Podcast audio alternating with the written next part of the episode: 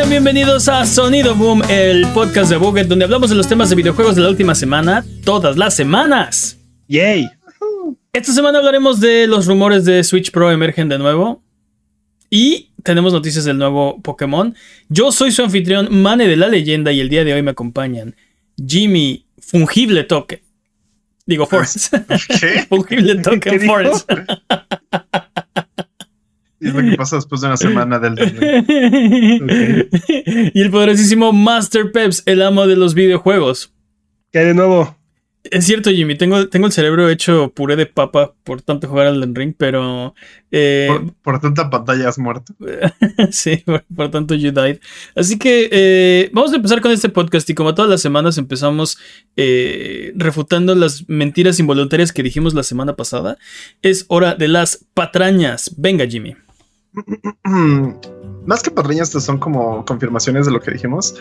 Aniplex es el encargado del anime de Nier Automata. No me acuerdo, que, no sabemos qué dijimos. Creo que dijimos Netflix. No Sí. nos acordamos bien qué dijimos. Pero estaba mal. Tal vez yo dije Netflix. Alguien dijo Netflix. No sé quién dijo Netflix. Pero Aniplex. Aniplex. No sé. Quien lo está trayendo. Y Square Enix. Ah, solo para Perdón. Again, solo para confirmar, The Witch Queen, la expansión de Destiny 2, sí está en Stadia. Told you, vato. Entonces, e- esa, esa cosa no debería de ser cierta. Para que corran. Sí, esa, cosa, esa cosa solo está, solo está generando CO2 de gratis. Mira, está en Stadia y no está en Steam Deck. Mm, Aún. Aún. Gran W para Stadia, entonces. ¿eh? Así es, sí, totalmente. Sí, no. Este, y confirmando también, esta sección se volvió más bien confirmación de las cosas que dijo Pérez porque no estaba muy seguro. Crystal sí es un juego desarrollado por estudio colombiano. Patrañas, porque el que dijo eso fui yo. Exacto. Ah, ¿fuiste tú? Sí. Tengo odio, pero es que lo admito, Sí, sí. te odio. Noté, todas, las- todas las patrañas son de tu boca. Ok. Perfecto. ¿Qué más, Jimmy? Nada más. Ok, que entonces cargar con esa responsabilidad. Ok. basta de patrañas. Eh, si durante la duración de este podcast decimos alguna mentira, no hay necesidad de hacer corajes. Déjenos un mensaje o comentario desmintiendo nuestras patrañas y la próxima semana las desmentiremos para que puedas volver a tu vida normal, que el tiempo retome su cauce, que la fuerza recobre el balance y que el universo recupere su orden natural. Mándanos las patrañas que encuentres a contact.buget.com, en abuget.com diagonal patrañas, en redes sociales, nuestros videos de Twitch, streams de Twitch o en discord.io diagonal abuget. Solo tú puedes mantenernos honestos. Por favor, no nos dejes de linkir. Manténnos honestos. Eh, vámonos con las noticias.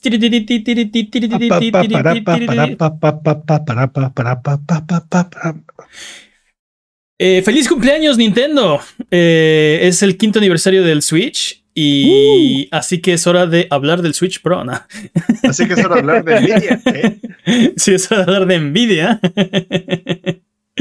Vamos a hablar primero del cumpleaños del Switch, porque qué mejor manera de, de- de celebrarlo que, que hablar de él. Eh, yo no sé, eh, y me gustaría preguntarle si cuando se anunció el Switch pensaron que iba a tener el éxito que está teniendo hasta ahora. Eh, yo, Para nada. dude. yo recuerdo cuando lo anunciaron y, y el primer tráiler eh, sí me, me, me hypeó, la verdad. Eh, era, era como una especie de idea de, de vas a llevar el Switch a tu, a tu parque de patineta y luego se van a poner a jugar y vas a tener fiestas en la azotea con, tus, con, tu, con, con- con tu amplia vida social y todos tus amigos van a jugar Switch contigo.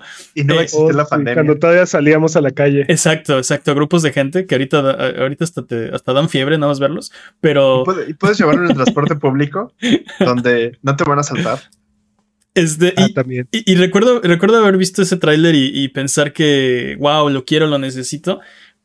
Pero creo que no pensé que íbamos a llegar a 2022 e iba a ser tan prominente, tan popular, tan exitoso. Bueno, es que también veníamos del Wii U, ¿no? Entonces Exacto, no tenías, sí. no Es- tenías es- expectativas altas. Eso es cierto también, eso es cierto. Pero, pero no solamente del Wii U, o sea, el Wii fue muy exitoso en su lanzamiento, pero a la mitad de su generación o mucho antes dejaron de salir juegos. O sea, Sí, teníamos un montón de shovelware y así, pero pues, básicamente entre la mitad de la generación del Wii este, prácticamente muerta y el Wii U que no nos ofreció mucho porque Ajá. igual no fue una consola exitosa, este, llevábamos como media década, una década de, de no saber, de, de, no tener una consola relevante de Nintendo. Sí, sí, sí. Y, y luego nos enteramos que pues, es una portátil, no va a ser tan poderosa. Pues era, era un volado, ¿no? Sí. Sabíamos que por, por el lado del portátil iba a ser, le iba a ir bien a Nintendo, pero para nada se veía venir el éxito rotundo que fue. Sí, chido, sí. E- Estoy de acuerdo, porque empezamos a saber de los specs y lo que iba a ser, y, y recuerdo que era una decepción que no iba a estar a la altura de la, las- la siguiente generación, ¿no? Más, más bien como que alcanzaba o, o superaba por poquito lo que ya teníamos, ¿no? Este. eh, El Wii U, ajá. Sí, bueno, o sea, la siguiente consola de Nintendo, el Switch, este, no era, no tenía, no tiene el poder de las, de las, este, consolas, por ejemplo, de nueva generación y, y tampoco era como mucho mejor que eh, las consolas de la generación pasada. Eh, pero luego, cuando fue el anuncio de, de cómo Nintendo eh, tenía la visión de que iba a funcionar eh, este Switch, creo que fue lo que vendió el sistema en un inicio. Eh, y, y bueno, e- este, a la fecha, ¿no? Totalmente. O sea, es que algo que es muy admirable del, del diseño del Switch es que está pensado para, para co-op local, ¿no? O sea, ya de entrada en la caja traes dos controles, tra- traes dos controles este, locales, ¿no? O sea, y, y puedes jugar y compartir el juego en todo momento, porque en todo el tiempo estás listo para jugar de dos jugadores. Sí, no, sí. no es como si Al menos. ¿no? tuvieras que cargar algo adicional. ¿no? Con, con, el, con la consola como tal, es más que suficiente. Y creo que eso es este.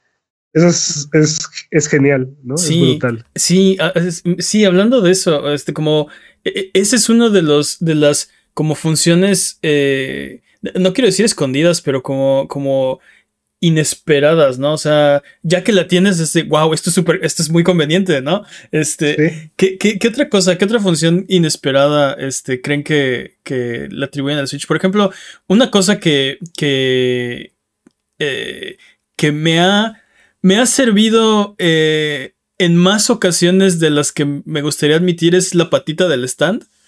Es de, o sea, si, True, true. si- eh, eh, ha habido veces en que, en que yo digo, si no tuviera esta patita, le, le- le estaría, o sea, le estaría reclamando a Nintendo de ¿por qué tú? ¿Por qué? O sea, ¿por qué si le puedes quitar los controles entonces y luego cómo la veo, no? Es de wow, no, no me había puesto, o sea, eh, como darte cuenta de, ok, esto fue buena idea. Es que era completamente necesario. O sea, la- puedo, puedo decir con fe y validad, validez, perdón, que la patita salva matrimonios. Estaba jugando este, mi esposa y yo en la pantalla y me dijo, quiero jugar Play. Y dije, ah, pero estoy en la pantalla. Y dije, bueno, está bien. Agarro el Switch, lo pongo enfrente de mí y ya seguía jugando. Entonces estamos ahí. Funciona, funciona, salva matrimonios. sí.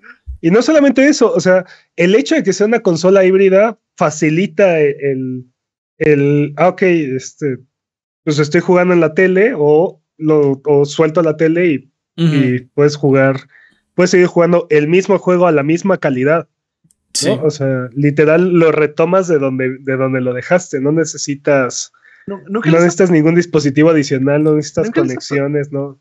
nunca nada. les ha pasado que se quieren a pasar a su cama a jugar a otro lado a jugar y es como, ah, qué flojera, tengo que conectar todo, ya mejor lo pago.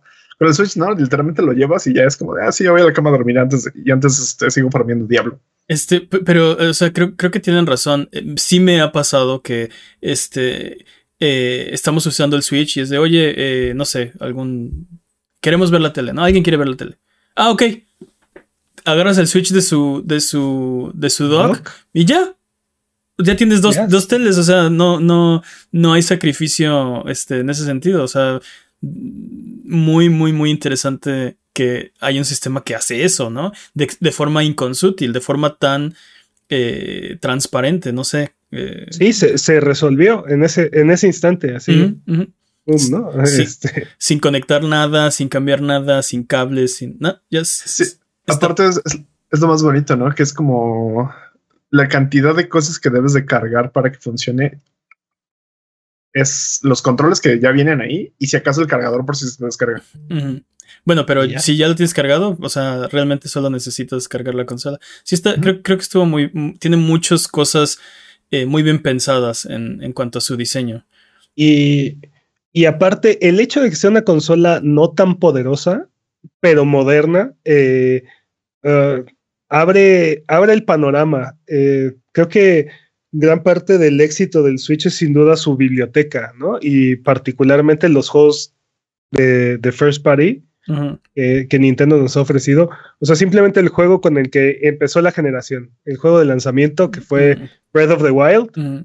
cómo reinventó prácticamente el mundo de, de los juegos de mundo abierto y, y nos vo- le voló la tapa del, del cerebro a- al colectivo gamer y, y nos dio una nueva generación de juegos Dude, que, ese, ese juego que repercuten incluso en, en, el, en juegos que eh, salieron esta semana. Perdón, Jimmy. Ese juego realmente me vendió la consola. Oye, y, Sí. y- y es un juego intergeneracional, pero el de la versión de Wii U nadie se acuerda. Sí, sí, tal cual. O sea, como si, no, como si no existiera, ¿eh? No, no, no pasó. Pero puedes decir lo mismo de todos los relanzamientos que han habido de Switch de- que, que vienen de Wii U. O sea, Sí. Star Fox, de Star Wii. Bayonetta. Sí, bueno, sí. Pobrecito Star Fox, ¿no? Pero sí, Bayonetta, Mario Kart 8, Sí. este, ah, incluso el propio Smash, ¿no? Que salió también para 3DS y. Creo que, creo que tienes razón que su, su, su biblioteca ha generado eh, eh, una, resp- un- o sea, una respuesta del público, una hambre de, de, jugar, de, sí, de jugar estos juegos de Nintendo que, por ejemplo, el Wii U no pudo generar. Y en la época del Wii U, Iwata estaba aventando todo al asador, así. ¿Qué quieren, no? Este, te lo doy. Ah, ¿Cuál, sí. cuál quieres? Ajá. ¿No? Dime qué sí, quieres pero, y te lo doy. pero no, no- no- nunca nos dio Mother 3, así es que. Ni una secuela de Mother, así es que. sí. No, pero, Sí, ¿qué- pero Iwata sí, sí hizo la lucha. ¿Qué quieren? Dice Mother 3. Tengan Star Fox, ¿no? Sí. Queremos, eh, queremos F0 y Mother. Sí. Ah, tengan Sí, Star Fox sí. y. Tengan- sí, tengan- punch tengan out, Nintendo ok, Switch. ¿no? Tengan el Nintendo Switch, ¿no? Pero bueno, este, dudes, el, el- el futuro es brillante. ¿Cuál es su juego más esperado de, de Switch en este momento? Yo puedo, yo puedo decir el mío, pero está muy próximo a salir, que sería el de Kirby. Este, Kirby and the Forgotten Land, lo, lo, lo sueño. Bueno, esta semana no, porque estuve jugando Elden Ring, pero antes de. Elden Ring. Ahorita no puedo pensar en otros videojuegos que no sean el Ring. Esa- e- exacto, me cuesta trabajo recordar hasta los nombres, ¿no? Así de. uh, Cur- Cur- Cur- Cur- no me acuerdo, ¿no? Elden Ring, no sé. Kirby Ring. Sí, no. Pero, ¿Sabes qué? Creo que Tenía Elden es- en el nombre. No. esa es otra de las cosas que, que son muy interesantes de la situación del Switch. Que no necesariamente tampoco, no necesariamente son sus exclusivas lo que lo, que lo empuja, sino el hecho de que es la consola portátil que tiene todos estos juegos que están en, en PC o en consolas, ¿no? Este es, es la consola favorita para mucha gente para comprar este juegos indies o juegos este Sí, o juegos multiplataforma eh, porque porque es, es portátil nada más por nada más por eso sí. este y también ha sido favorecido también por muchos estudios que son hacen magia no como y nos permiten tener juegos como The Witcher o Doom Sí. que Que no no deberían sí, no Sí, deberían no funcionar, pero ahí está. No lo hacen. cosas, sí. Sí, este, pero ¿cuál es el juego más esperado? O sea, te- ¿qué, qué tenemos eh, en el? El, el grande sería, por ejemplo, eh, Breath of the Wild 2, ¿no? Este, que, totalmente que, que está Pues ahí próximo a salir. Está el nuevo Fire Emblem eh, que está próximo a salir. Eh, yo ya mencioné el nuevo juego de Kirby que está próximo a salir. Tenemos Splatoon 3 también eh, que está próximo a salir. No sé, ¿cuál? cuál Semana Triangle Defense.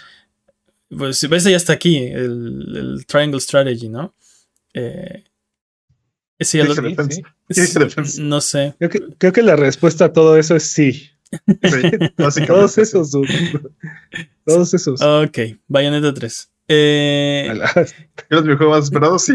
Ustedes se estarán preguntando, ok, por- si están hablando del cumpleaños de Switch, ¿por qué detrás de ustedes están los logos de Nvidia y las tarjetas de, de Nvidia? Este, bueno, porque eh, ha llegado la hora de hablar del Switch Pro de nuevo.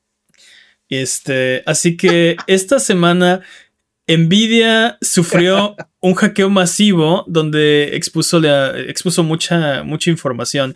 Eh, y es algo, es, es, es algo realmente eh, eh, nefasto lo que, lo, que, lo que hicieron y lo que le pasó y, injustificable lo que, lo que están haciendo. Básicamente, unos, un grupo de, de hackers que quieren que Nvidia quite las restricciones que tienen sus tarjetas de, de GPU para minar cripto ese eh, pretexto. Eh, con ese pretexto lo están haciendo. Y entonces secuestraron un, terabyte de, archivos de Nvidia y, están, sí, están este, amenazando con hacer pública la información de 71 mil empleados de, la compañía. aclarar que ni siquiera tienen 71 mil empleados, entonces probablemente es los empleados de toda la historia de Nvidia, ¿no? Qué eh, locura. Chantajeando. Y, viendo los archivos que se han liberado, hay algo que llamó la atención de algunos de los, este, de, pues sí, de la, gente que está viendo esta información, eh, porque podría ser que eh, dentro de, este, de esta filtración eh, esté información acerca del el sucesor del Switch. Y es una. Es, un. Es un, es un tecnicismo pequeñito, pero uno de los nombres tiene relación con el nombre que se le dio al Switch. Y entonces tenemos Switch Pro, papá. Confirmado. confirmado el Switch Pro. otra vez. Súper confirmado otra vez. Exacto. Otra vez, sí, exacto. Que para los que nos estén escuchando y no viendo, van a traer una, una nariz de payaso. Así. Sí, porque vamos a hablar de los leaks del Switch otra vez, así que. Casual, súper confirmado, ya está aquí la siguiente semana. ¿Qué, qué, qué, qué opinan? E, esta vez es, es, es, cierto y fidedigno. Ya está. ¿Esto es, ¿Esta es la confirmación? ¿Switch Pro? Mira. ¿Cierto? ¿Quién sabe? Fidedigno tampoco. Mira, lo que sí podemos decir es que las últimas veces que habíamos hablado de, de información este, filtrada de Nvidia, todo, todo resultó ser verdad. Hay algunas cosas que no se han cumplido, como nuestro remake de Final Fantasy IX. Pero, pero, al menos todos los archivos y todos los proyectos eran, eran verdaderos. Sí, sí, sí, este sí, se ha confirmado muchísima información del leak.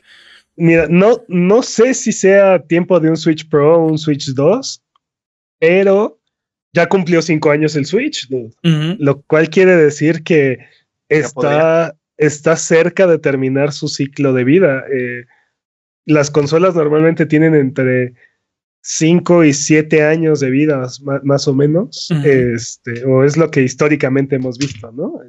Sí. Entonces, este, y en ocasiones se, se empalman un poco y se extiende el periodo de vida, ¿no? Pero, como es el caso del Play 2, ¿no? Que llegó a vivir hasta 10 años, más o menos. Sí, yo creo que está más. Pero sí, pero vidas más largas. Sí, eh, pero, eh, pero ya, pero ya teníamos, ya teníamos la, ya teníamos el Play 3 en aquel entonces y así. El punto es, en estos momentos ya deberíamos empezar a escuchar, ya deberíamos empezar a escuchar ruido con respecto al Switch 2, o bueno, lo que sea que vaya a ser la, siguiente consola de Nintendo, y poco a poco vamos a ir teniendo anuncios y como, este, sí, como notitas por ahí que van a ir eh, dándole más y más forma, ¿no? Sí. Y, Nintendo es un poco eh, críptico con sus nuevas este, generaciones, ¿no? normalmente sabes qué va a pasar, pero en el caso de Nintendo empiezas a ver...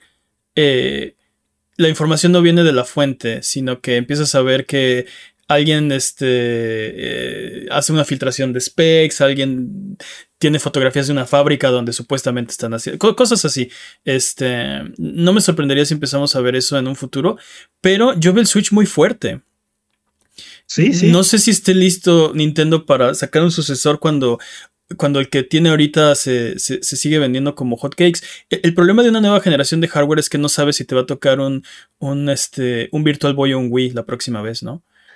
Pero, pero hemos visto a Nintendo hacer muchas, en muchas ocasiones, este, tiene una estrategia muy funcional para mitigar ese riesgo y es venderte la versión mejorada de esa consola, ¿no? Este, el, GameCube, el, del GameCube al Wii, el Wii era un, era un GameCube mejorado, ¿no? Este, emulación, ni siquiera emulación, ¿no? Este, retrocompatibilidad integrada Integrado. dentro de la consola. Eh, del 3DS al, digo, del 10 al 3DS también lo mismo, ¿no? Este, y es algo que del Wii al Wii U, digo, el Wii U no, no pegó, ¿no?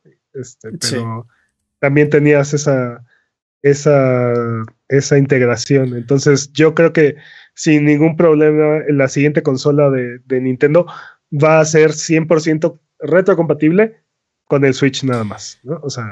Que no cometen el mismo error que el Wii U, ¿no? De, de o sea, tratar de, de, de o sea, creo, creo, que el problema del Wii U eh, en parte fue tratar de llevar a toda la gente que tenía un Wii a la nueva consola y generar una confusión ahí terrible con sus dos aparatos que eran completamente diferentes pero estaban de una manera rara ligados con su con su mercadotecnia y su logo y su o sea eh, parecía más bien, o sea, a, alguien que no está versado en videojuegos o que no está tan interesado, eh, pues parecía como, como la, expansión del, Wii o... Eh, como el Pro, ¿no? Como la versión o, algo como, o algo como, el, algo como la Balance Board, ¿no? O sea, un aditamento para el Wii. Exacto. Ah, es la pantallita del Wii. Ah, no, ya tenemos Wii en casa, ¿no? Entonces, eh, entonces sí, que, que, que, tengan cuidado con eso. Y, y algo que me gusta mucho de Nintendo es que siento que es una de las compañías más dispuestas a experimentar, ¿no? Eh, y, y no, no, no, no, se van tan a lo seguro como por ejemplo eh, Microsoft o, Sony. Eh, también son compañías que innovan definitivamente y le meten cosas, pero Nintendo nos dio, por ejemplo, la primer consola de, de, realidad virtual, ¿no? Nos dio el Virtual Boy. Eh, nos dio la primer consola de doble pantalla, eh, que era el Wii U, ¿no? Tenías una consola de dos pantallas. La primera consola híbrida. Ah, ah, que te, doble pantalla, el 10, ¿no? Ajá. Bueno, la, este, por mucho. También, no, también, pero bueno, no, no hay una consola, o sea, esa es una portátil, puedes decir que es una consola portátil, pero también nos dio una, nos, nos dio una portátil, nos dio una portátil con 3D sin lentes. Sí, Sí, bueno, la estrategia de Océano Azul de, Nintendo ha sido sumamente exitosa y Nintendo fue la compañía que nos enseñó que los videojuegos son para todos, ¿no? Este, Y fue tan fácil como agarrar y, y hacer un juego para, para todos, o sea, este, Brain Age y... Eh, ¿Cuál era el otro que fue así como... juegos como Nintendo, Brain Age, este... Eh, abrieron abrieron el abanico, Wii Sports, abrieron el abanico de jugadores a, todo el mundo. Así. y, eso fue en gran medida la razón por la que fue tan exitoso el, el 10 y el, el Wii. Sí. O sea, no, es, que no es que le, llegaran al alma a los, a los hardcore gamers, sino más bien le dijeron al resto del mundo, tú también puedes jugar. Y Oh, sorpresa, les gustó la idea. No, sí, este. y, eso creo que es súper, o sea, le, dieron al clavo, pudieron haberse equivocado, pero, pero creo que ahorita es, es muy obvio pensar que todo mundo le gustan los videojuegos, ¿no? Pero había una época donde, o sea, si tú le dijeras a una persona que, que, que como dices, es hardcoreera, ¿no? Le gustan mucho los videojuegos, y le dices, oye, ¿sabes qué? Este, a tu mamá le gustan los videojuegos, tanto o más que a ti. Diría, no, no es cierto. No, claro que sí, pero es que no tiene, nadie ha tenido el acercamiento para darle un videojuego que le guste. Y de repente ves a, tus tíos, no sé, este, o a tus papás invirtiendo horas y horas en Candy Crush, ¿no? Que porque están trabados en no sé cuál nivel y que entonces se van a compartir vidas con no sé quién. Eso es un videojuego y juegan más que tú, cuate, ¿no? sí, sí. Sí, sí. Y tienen una cartera para comprar vidas. Y tienen dinero, pues no. Este, pero bueno, entonces, este, esa, esa, esa, es la triste historia de, la, filtración de Nvidia, de cómo podría haber información de, de, un futuro sucesor de Switch, eh, que creo que supuestamente las funciones es que va a tener este DLS 2.2 y Ray Tracing. ¿Es, eso cierto? Se supone. No sabemos si es cierto, esperemos que sea. O sea, se supone que las funciones avanzadas de este, de este chip son esas, ¿no? Lo, que, lo cual le permitiría eh, producir mejores imágenes con menor cantidad de recursos. Sí. Entonces, pues vamos a ver, en realidad no, o sea, es- esto, esto, esto es cíclico, ¿no? Vamos a dejar de hablar de el sucesor de Switch cuando, el día que nos lo den. Y, sí, y- ese día vamos a empezar a hablar de la siguiente consola de Nintendo. Entonces, esto yo creo que no va a parar. Así Yo, que, lo único que- yo lo único que quiero es que generen así este, un Zelda hiperrealista y cosas así. Zelda hiperrealista, no sé si nos lo va a dar Nintendo algún día. No, Eh, de hecho, no sé si me gustaría, olvídalo, cancela eso. Cancela eso. Sí. Sí. Se llama Elden Ring, ya salió. Eh, vámonos con la siguiente noticia porque eh, durante el Pokémon Presents, la Pokémon Company re- reveló que Game Freak está trabajando en la generación 9 de Pokémon. Y no sabemos mucho al respecto, pero sabemos que se llaman eh, Pokémon Escarlata y Violeta. Hu- hubo más noticias de Pokémon, pero no importan. O sea, si juegas Po- Pokémon Go, EX Masters, Café Remix, Pokémon Unite, ah, sí, hubo cosas, pero no importa. Te odio, te odio tú, No, no te odio, pero, pero en realidad era como, sí, para, no para celebrar Pokémon, eh, les vamos a regalar si se loguean aquí. Hay un Pokémon mítico en este Diamante y Perla. y- ajá, pero nada tan grande o tan importante como, como Generación 9. Eh, Ok. Pokémon Scarlet y Pokémon Violet, que me imagino que se traducirán como Escarlata y Violeta. Eh, Espero que sí, espero que sí se traduzcan así, porque si no te imaginas. Dude, creo que es muy pronto. Eh, ¿Crees? eh, sí, acabamos de, de tener este espada y escudo, acabamos de tener leyendas Arceus, acabamos de tener ¿Hace cuánto salió Espada y Escudo? perla brillante, diamante brillante y qué, este, Perla y Diamante Brillante. sí. turbante brillante y perla reluciente, no sé qué. Eh, acaban diciendo de la sección del Arbano. Eh, dude, acabamos de, acabamos de tener eh, juego de Pokémon este mes. Sí, sí, sí. El mes pasado, ¿no? Bueno, o sea, bueno, Pero este por- es un spin-off, ¿no? por, por días. Bueno, no, creo que es generación 9. Tenemos starters nuevos. eh, No, no, no. Eh, eh, Legend Arceus es como un Ah, spin-off. Legend ¿no? Arceus, sí. Es otra, es otra línea de. Es otra línea de Pokémon, ¿no? Sí. No es un juego de Pokémon como los otros. No es un main, no es canon, es lo que estás diciendo. No, no. O sea, es como decir este New Super Mario Bros. y, y Mario Odyssey, ¿no? O sea, son dos líneas diferentes de Mario Bros. Sí. ¿no? Este, Cre- creo que esa es la idea de, de- O sea, creo que Arceus fue un experimento y, y pudo no haber tenido tanto éxito o pudo haber sido un hitazo. Y creo que la idea de, de justo era probar si, si, si Game Freak puede hacer algo así. Yo creo que lo que está buscando hacer Game Freak es resolver el problema fundamental de Pokémon, que es la expectativa de 100 criaturas nuevas cada generación, de Pokémones nuevos, de Es, pero ¿es eso realmente lo que esperan los fans? ¿Es Mm. eso lo que realmente lo que necesitan los fans de Pokémon? los fans no saben lo que quieres y lo sabes. Lo- Los, Sí, los fans no saben lo que quieren y lo sabes. Pero, pero, pero como fan, o sea, estás pensando, ay, ¿cómo serán los siguientes 100 Pokémon? O sea, bueno, sí, sí te lo estás imaginando, pero así de, ni- necesito que mi siguiente Pokémon tenga 100 Pokémon nuevos y, y nunca antes vistos. creo que Es, creo que Game Freak solito generó esa, esa expectativa con cada generación.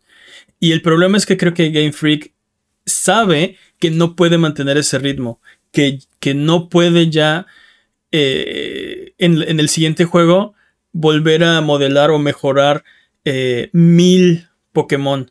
Y, y- y agregarles, o sea, y, y que se vean mejor que la, que la vez anterior, y que tengan nuevas animaciones, y que bla, bla, bla, y que sean compatibles, y que, eh, que no estén rotos, eh, o sea, que sean viables para, para competitivo. Y no, no pueden balancear mil Pokémon, pero eh, digamos que hay, hay, hay ciertos Pokémon que son viables para, para, para PvP, para competitivo, este, y hay cientos que no. pero, pero el punto es que sí, no, el punto no es una que estrategia ganadora. entre más, entre más Pokémon metes, más difícil es El hacer, hacer un nuevo Pokémon. Y, y se metieron el pie solos porque eh, generaron esta expectativa de nuevos Pokémon y su eslogan es atraparlos a todos.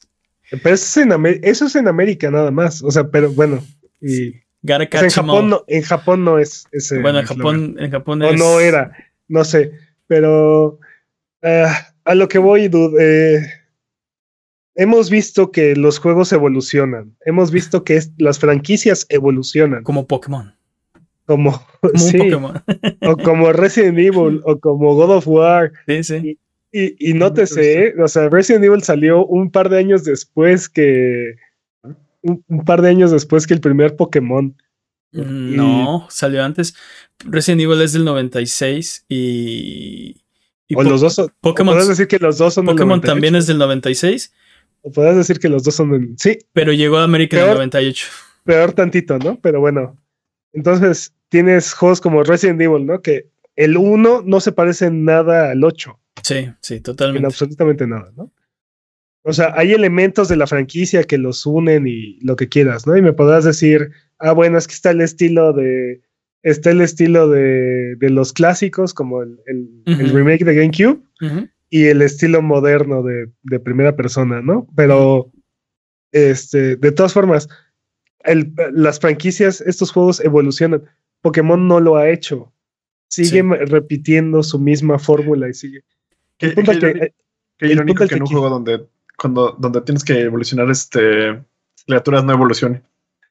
sí, totalmente. Totalmente. el, Pero punto es, el punto aquí es, no hay nada que detenga a, a The Pokémon Company a hacer un juego de Pokémon completamente eh, reinventado, ¿no? Así como reinventaron God of War, así como se han reinventado 800 franquicias, ¿no? Este, Pero, ¿sabes cuál es el problema que veo? Que hay mil franquicias, tienes razón, que se han reinventado. Pero eran franquicias que necesitaban reinventarse, ¿no? Después de Resident Evil 6 no podías hacer otro Resident Evil 6. Necesitabas hacer otra cosa, ¿no? Después de, después de God of War Ascension, no podías hacer God of War Ascension 2. O sea, esos juegos ya habían llegado al final de su, de su, de su ciclo porque ya eran ideas viejas. En el caso de Pokémon, cada Pokémon es más exitoso que el anterior. Una generación de jugadores de Pokémon le enseña a la siguiente que es Pokémon y eventualmente se retiran, y, pero el ciclo continúa, ¿no? Los fans de Pokémon no envejecen. Bueno, hay, hay fans que, que, que, Es enveje- sí, que- que- que envejecemos. viejos. Pero, pero hay, mucha, hay- mucha gente que supera a Pokémon, ¿no? Que, que ya no es su hit en la vida y, y se mueve a otros juegos y otras cosas. Pero viene una generación atrás siempre, siempre más y más y más y más y más. pero dude, no, no te estoy diciendo, no te estoy diciendo, no, tienes que hacer ahora un Pokémon que sea un juego de adultos y un juego violento y un juego, no estoy diciendo eso, tampoco estoy diciendo, este, Pokémon Go. Sí, sí, conviértelo en, conviértelo en algo irreconocible, ¿no? Lo que estoy diciendo es, tampoco estoy diciendo, dame el, el juego de Pokémon que siempre he soñado. No estoy diciendo eso, solo estoy diciendo, pueden reinventar o pueden evolucionar la fórmula sin destruir nada, al contrario, para beneficio propio de la, de la franquicia.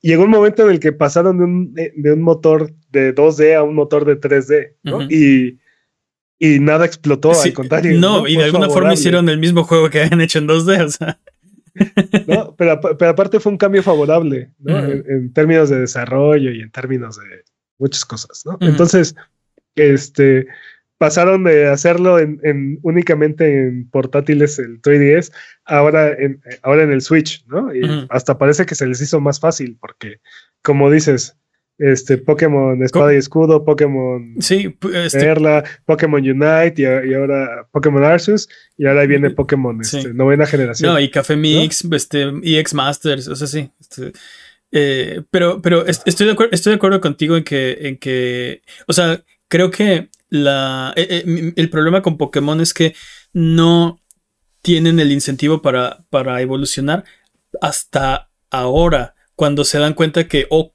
eh, no es que la fórmula esté estancada, no es que los fans estén pidiendo, siempre hay nuevos fans, eh, es que no podemos continuar con esto, ¿no? No podemos agregar 100 Pokémon más y luego eh, otros 100 la siguiente generación y luego otros 100 y mantener el National Dex, ¿no? O sea, todos los Pokémon dentro del juego, no, se puede, es demasiado, ¿no? Y creo que Legends Arceus eh, es el primer experimento en, ok, entonces no lo hagamos, ¿no? Tenemos que evolucionar por necesidad, no por, no por este, no por otra cosa. Creo que, creo que han habido un par de experimentos por ahí, ¿no? Este, estuvieron los Pokémon Quest e incluso en esta misma generación, Pokémon Pikachu y Pokémon Eevee, eh, o sea, era la misma historia, pero se jugaba y se manejaba de una forma completamente diferente, ¿no? Eh, Este, sí. Una mezcla entre Pokémon Go y... Sí, creo que era como capturar el éxito de Pokémon Go eh, y Sí. hacer un remake del uno al mismo tiempo. Eh, pero sí. ¿no? Es- pero eh, al, al final de cuentas es un experimento. Si algo de eso hubiera pegado bien o, o hubiera, hubiera cuajado con, con la comunidad, este, lo estaríamos viendo implementado en, en, estos, en estos siguientes juegos, ¿no? Este, entonces, no sé, yo creo que más bien han tenido miedo a experimentar. Yo creo que el problema que ha tenido Game Freak y The Pokémon Company es que no se han animado a, a experimentar. Y a lo mejor, como dices, ¿no? Por, por falta de necesidad. Se volvió esto el FIFA de El FIFA. el del- FIFA de Nintendo, ¿no? O sea, Call of Duty. le agregamos, le agregamos este un par de un par de movimientos, un par de skins, le, le- le tachamos el número y ahora le vas, ¿no? Ahí está el, el siguiente Pokémon, ¿no? Este, Creo que se van a mover hacia algo más todavía. este, o sea, el- el- lo comparas con FIFA. Creo que este Pokémon lo que intenta hacer es, en vez de generar tantos Pokémon, de todas las generaciones va a haber nuevos porque es la expectativa, ¿no? Aunque sean formas regionales o algo va a haber nuevo, ¿no? Pero no 100 o no 80 o no 150.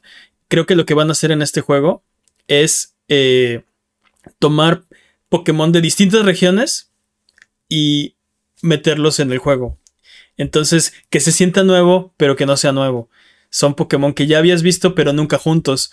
Eh, y, y, y- y evi- y evitar el problema, tratar de resolver ese funciona, problema. y, y todo eso funcionaría, o incluso te, lo comentábamos antes del, del podcast, este lo que necesitamos es una, una especie de extinción Pokémon, ¿no? Quiero Un evento de nueve Pokémones.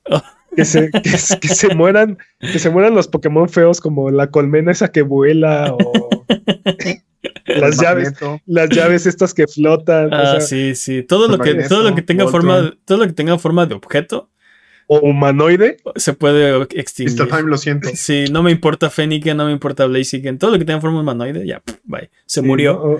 algo Se- así, ¿no? Se murió, Este, sí.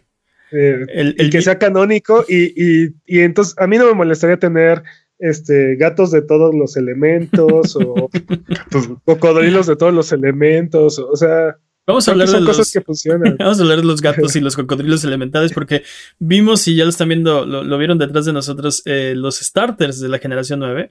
Entonces tenemos eh, hierba, fuego y agua, como siempre. La, el, como triángulo- debe ser el triángulo ese. hay eh, cosas que no necesitan cambiar Pero ahora tenemos un, un gato, un gato de, de pasto, que es eh, esprigatito, se llama. Eh, o sea, es, es como el ítem de pasto, ¿no? y un, un cocodrilo de fuego, que es fue coco, que es el, to- es el toto del de fuego. Y, y guapato, o bueno, un, un- pato que se llama Quaxley, que tiene una W en la cachucha, entonces le decimos guapato. Eh, No, pato. le decimos Más- Sí.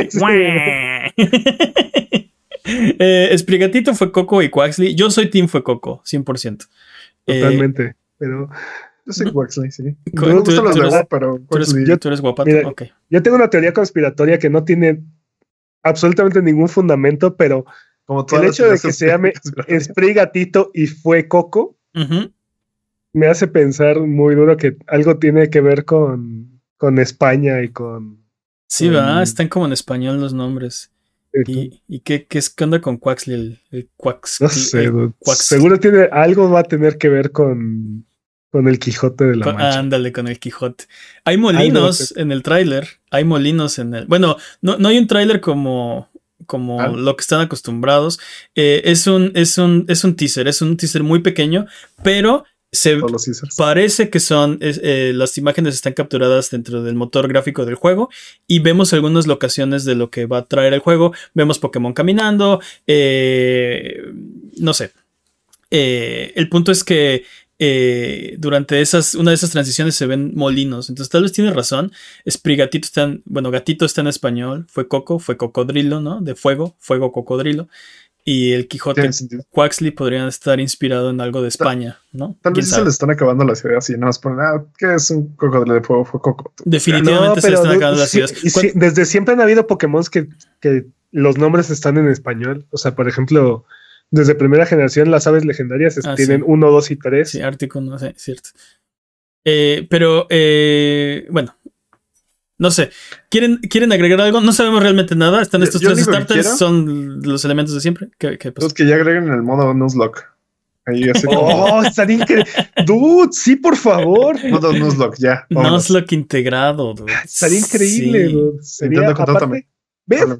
¿Ves? Contraten a Jimmy, estás, estás, está súper bien. Porque antes, antes del podcast ustedes no lo escucharon, pero estamos platicando de, de estos juegos y, y lo que Jimmy decía, su, pro- su propuesta para mejorar Pokémon es que cada uno de los starters tenga una habilidad diferente, ¿no? Entonces que el de agua tenga Ah, que sí. surf, el de, el de, el de, el de pasto cut y el de fuego fly o algo así. o- y, Sí, sí, sí. y entonces que durante, que según el starter que escojas tengas acceso a diferentes áreas porque tu starter tiene esa habilidad, ¿no? Este, y entonces es el mismo juego, todos juegan el mismo juego, pero dependiendo del starter, eh, Tienes ti- una ruta diferente. Tienes una ruta diferente. Y ahora, Oh, estaría increíble eso también. ¿no? y, ¿Ves? a- y ahora tu nueva propuesta, ¿qué fue? ¿Cómo, cómo fue? Nuzlocke mode. Y que, que, que agreguen el lo- no- modo Nuzlocke ya integrado. Contrate, Game Freak contrata a Jimmy, por favor. Sí, Todo sí estaría Todo eso increíble. estaría increíble. Todo eso estaría increíble. Bravo, Eh, Jimmy. Bravo. Genius. Pero bueno, eh, recuerda que esto es Sonido Boom. Sonido Boom es tu podcast. No dudes en decirnos las noticias, puntos, eventos u opiniones de la industria de los videojuegos que quieres escuchar. Si tienes algún tema que quieras que discutamos, eh, no dudes en mandárnoslo por Twitter, Twitch, YouTube o Instagram eh, o en discord.io diagonal para discutirlo en el próximo episodio. Nos puedes encontrar en redes sociales como a Buget. También ven a platicar eh, de videojuegos al Discord. Seguimos ahí hablando de videojuegos entre episodio y episodio. Y no te olvides que estamos en vivo en Twitch de martes de Valer Barriga a viernes de Sonido Boom todas las noches para que vengas a pasar el rato y jugar videojuegos con nosotros. Vámonos con el speedrun de noticias. El speedrun de noticias es la sección donde hablamos de las noticias que son importantes, pero no son tan importantes como para dedicarle su propia sección. El corredor de este año es Master Peps. La categoría es podcast por ciento. Eh, ¿Estás listo, Master Peps? Listo. Speedrun de noticias en 3, 2, 1, tiempo. Haciendo una excepción a la, la razón de esta categoría, de esta sección del, del podcast, una noticia que es importante, pero mm, vámonos un poco Sí, no, vamos, eh, no vamos a entrar a detalle. esta- esta sí es importante. Las demás no son tan importantes. Esta sí es importante, ¿no? Es- Eh, no, vamos a, no vamos a entrar tanto en a detalle- a detalle. Otras este, compañías han suspendido sus servicios en, en Rusia debido a lo que está sucediendo ahorita en, en Ucrania. Este eShop de Nintendo no está funcionando. EA, además, van a quitar el equipo nacional de Rusia de sus equipos de FIFA y otros juegos de deportes. Microsoft también ha suspendido sus, sus ventas en, y servicios en, en Rusia. PlayStation no ha lanzado ahí GT, GT7 ujú. y Blubber Games, que son los creadores de The Medium, han suspendido ahí este, sus lanzamientos.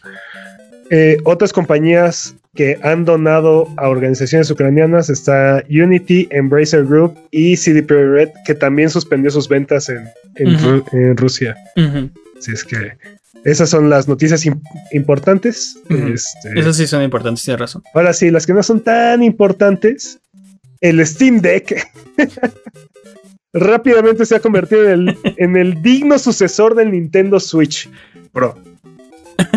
Al grado que muchos de sus usuarios ya están reportando drift en los análogos. Yay. Tiene un A día de salida.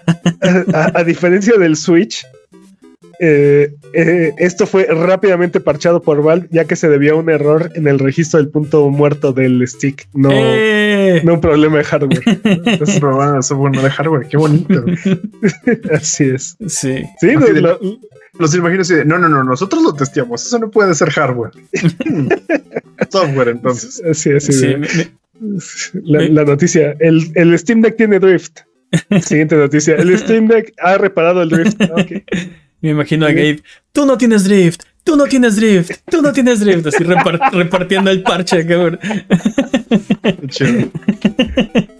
Ok. Para que no les digan que no podía hacerse.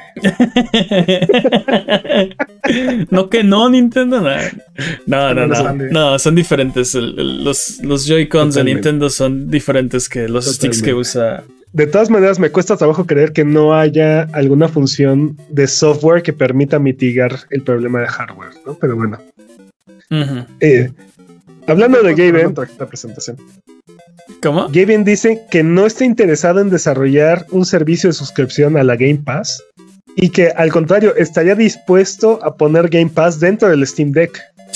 ¿Te imaginas? ¿Te imaginas? Por, por fin podría jugar este Game Pass en mi computadora. Literalmente eso haría, eso haría, eso haría el, el Steam Deck la última consola de, de videojuegos. güey. O Sí. sea, Pero seguramente sí puedes jugar. Este. Tiene una opción de browser, ¿no? Seguramente puedes abrir, el, abrir un browser y ir a Xbox y. y podrás jugar Xcloud, Ajá, en En X- el- por- a través de Xcloud, sí. Sí, pero ya tengo trofeos integrados con este. pero, pero, pero Game Pass le daría acceso a los juegos de, de PC, ¿no? Sí, al Game Pass de PC, al Steam Deck. ¿Te imaginas? Sí estaría bien. Ahí, y, y también lo platicamos brutal. un poquito antes, antes del podcast, el verdadero ganador si, si- de esa transacción sería el usuario. Totalmente. Si, si eso llega a pasar. Yo creo que las dos compañías ganarían, definitivamente, Sí, o sea, pero sí, el, el que de verdad ganaría sería el usuario. No sé si Microsoft... Es- sí pase. no, sé si ganaría Microsoft pero ellos ganarían millones. no sé si Microsoft está interesado en darle 30% a, a, a Steam de su venta, pero, ¿Quién sabe? Pero- pero sí estamos estaría, hablando- ¿eh? Estamos hablando de usuarios que quieren contratar a través de Steam, lo cual quiere decir que no les interesa la plataforma de Xbox. Hola. Pero bueno, en, en la, en, la, en la PC tienes. eh, la, o sea, no- no- ya tienes el hardware, ¿no? Dices, no, no te interesa la plataforma de Steam. O sea, no, de Xbox. Ah, perdón, de Xbox. Ya está en tu computadora. O sea, sí, el launcher ya lo tienes ahí, pero no te interesa, Sí, Ni- sí, sin interesarme. ajá, no te, no te interesa tu perfil. Pero aparte, eh, Es como la, es como la persona del salón que le gustas, no se trae, no, no te interesa, no le haces caso, fin. pero no solamente ¿Está eso, si, si- o sea, es como si te dijeran, es como si te dijeran, podrías dejar de ganar trofeos en PlayStation por ganar puntos en el Gamer Score de, de Xbox. Ah, sí, pero prefiero una de las dos, ¿no? O sea, sí, sí, sobre todo gente que tiene ya como una inversión en cualquiera de los ecosistemas, ¿no? Si dices, puedes empezar a ganar trofeos, sí, pero mi gamer score, ¿no? Este, sí, no sí. va a aumentar, o lo contrario, ¿no? Puedes empezar a ganar gamer score en vez de trofeos, de- pero ya tengo ciento y tantos platinos, ¿no? Porque si tengo la opción de hacer las dos, preferiría hacer la que ya hago. Though? sí, guay, though. ¿Qué más? Pero bueno, hasta ahorita son sueños guajiros, así es Mm. que vamos Bueno, a ver quién bueno. está en el futuro. Bueno, sí, pero. pero Una de las dos plataformas ya dijo. Exacto. Gaben dijo: A mí me encantaría, este Phil, que, que Game Pass estuviera. Sí, sí, sí. Llámame. Te dejo mi tarjeta. ¿no? Es- Sí. pero bueno. Vamos a ver. Este, esta semana. Ah, bueno. Y ya para cerrar eh, el Steam Deck. ah, Bungie esta semana advirtió a los jugadores de Destiny 2 que si juegan a, a través del Steam Deck podrían ser baneados. Sí. ya que ya que la plataforma de Proton no está soportada oficialmente por Bungie, entonces técnicamente podrían estar hackeando y. Bueno, o sea, se pero no avisaron, no dijeron nada, ¿no? Nada más fue como de, no lo hagan o los baneamos y te odio. pues es, es un aviso, dude. O sea, sí, está en sí, su. pero no, avisa- no avisaron por qué. ah, sí, sí, ¿te- sí. ¿Te refieres que.? Te- no, ¿se refiere a que si te banean en el juego no te, no te dice por qué? ¿O? No, ¿A qué no, te me no, yo me refería a que no dieron más explicación de sí, es por Proton Fin. O sea, no, sí, sí, sí fue así. Sí dijeron Pero- que. Pero no fue específicamente como de porque hay una vulnerabilidad, no hay ninguno. No, no, no, no, solamente la versión de Proton no está soportada. Entonces, el hecho de que estés corriendo Destiny 2 a través de Proton es, es considerado un hack y, y por eso es, es una ofensa baneable. Sí, este, la, la alternativa es que le instales eh, Windows a tu Steam Deck Y corras Destiny, y corras Destiny 2. Sí, sí lo es. Mejor corre lo de Stadia. ¿no? Exacto, mejor. eh, Oh, no. O sea, no lo hagas. no sé, no sé a qué lado se inclina esa balanza. ¿no? No lo hagas. me estás diciendo compra Stadia. Bueno, No, es un juego free to play. compra, compra un control o algo. No. Es un juego, es un juego free to play. dude. Eh, esta semana se confirmó que sí habrá FIFA 20, eh, 2023. Ah, ok.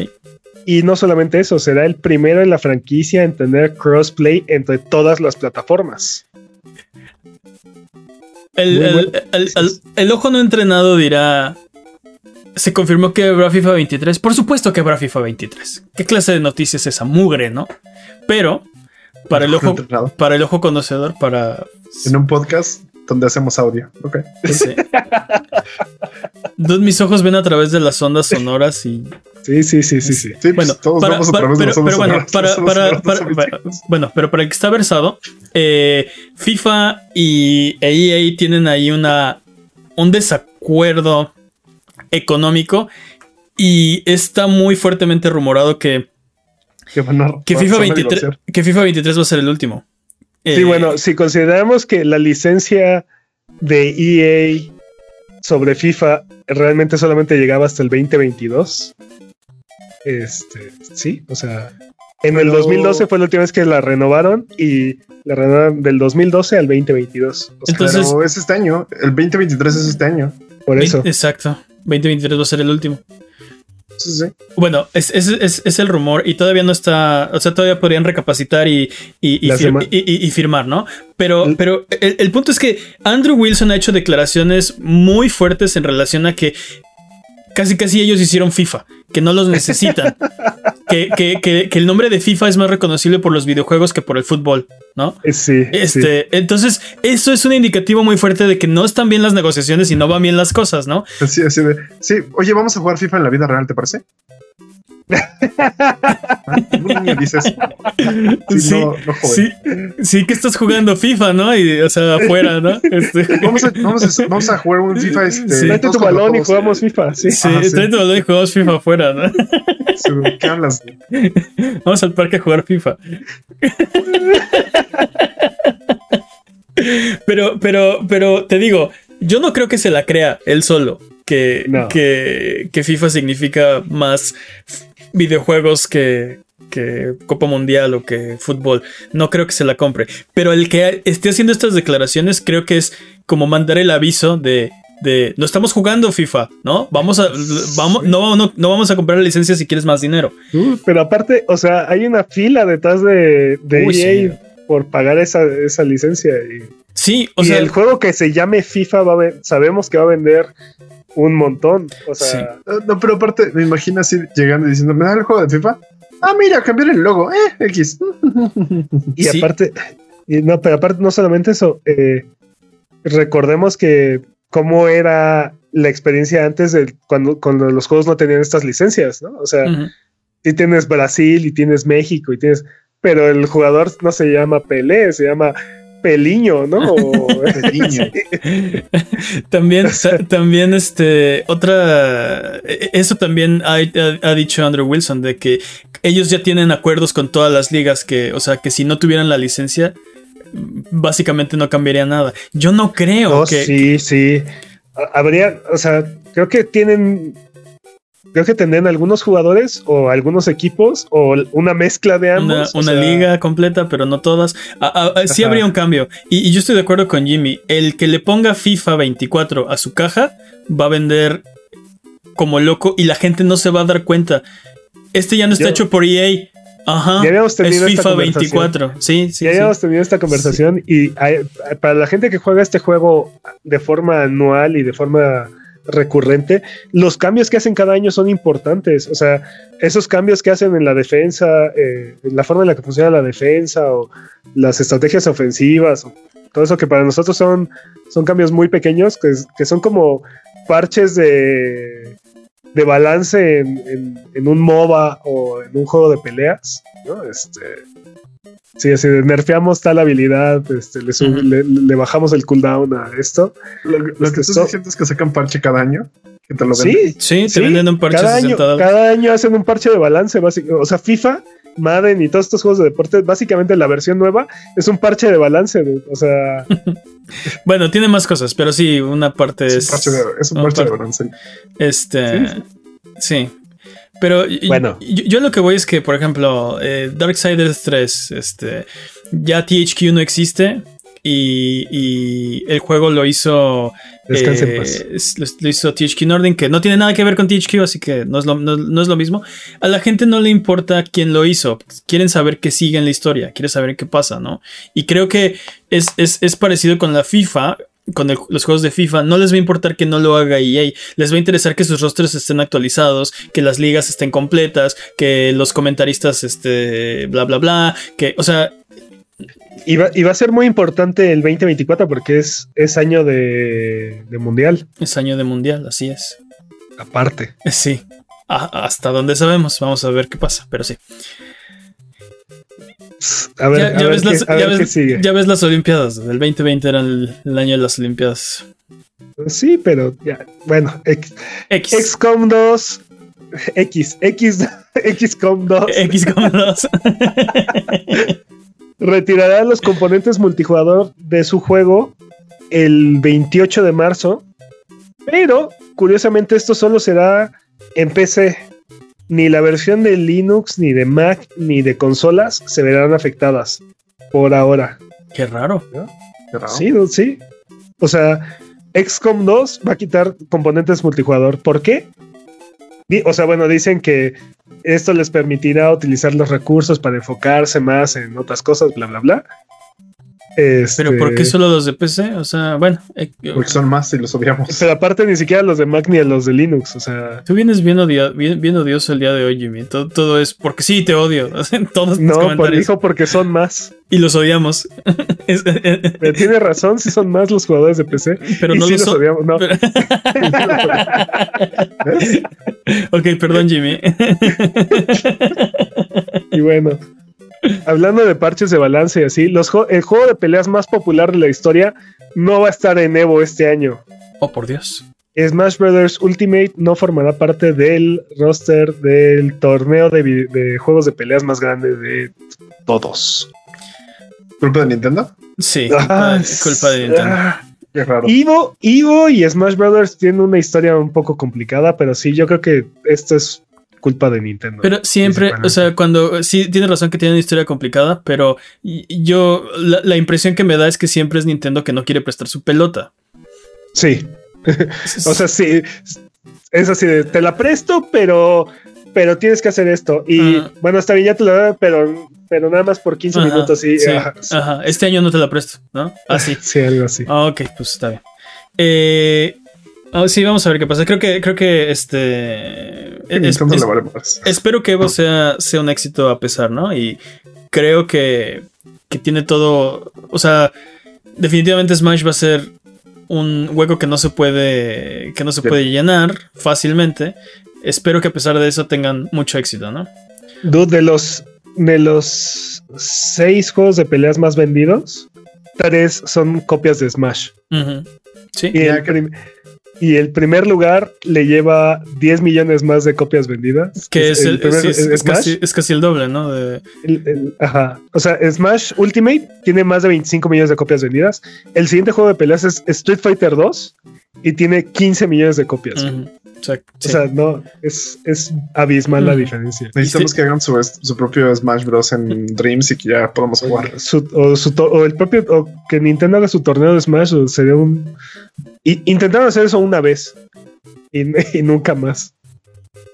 Así Bueno. de mal les debió haber ido. Street no, Fighter no, no. 2 tampoco va a estar en Evo. Es que no, no, no, no les interesa a la comunidad. No. Pero Street Fighter 5 sí. Es, es que es un, es, es un trabajote hacer un Evo y es un trabajal hacer una, una comunidad de, de, de esports y es un trabajal hacer un torneo, o sea, sobre todo al nivel que lo, que lo están haciendo. Estás trayendo a las mejores personas del mundo a pelear. Y, pero esa es la cosa, tienes que apoyar a las personas a que vayan y darles Sí. premios que sean significativos. Y a veces también en los videojuegos pelean. Y hacer, y hacer circuitos, y hacer Ah, circuitos, para, para, para. hacer circuitos locales para ver quiénes son los peleadores más fuertes. O sea, es- es- es- es- está difícil. No, no Sí, es sí. sencillo. Eh, pero bueno. Que- Ni aunque fuera sencillo, Nintendo no lo haría. Oh. Tiene un punto. Epic compra Bandcamp. Esa es toda la noticia.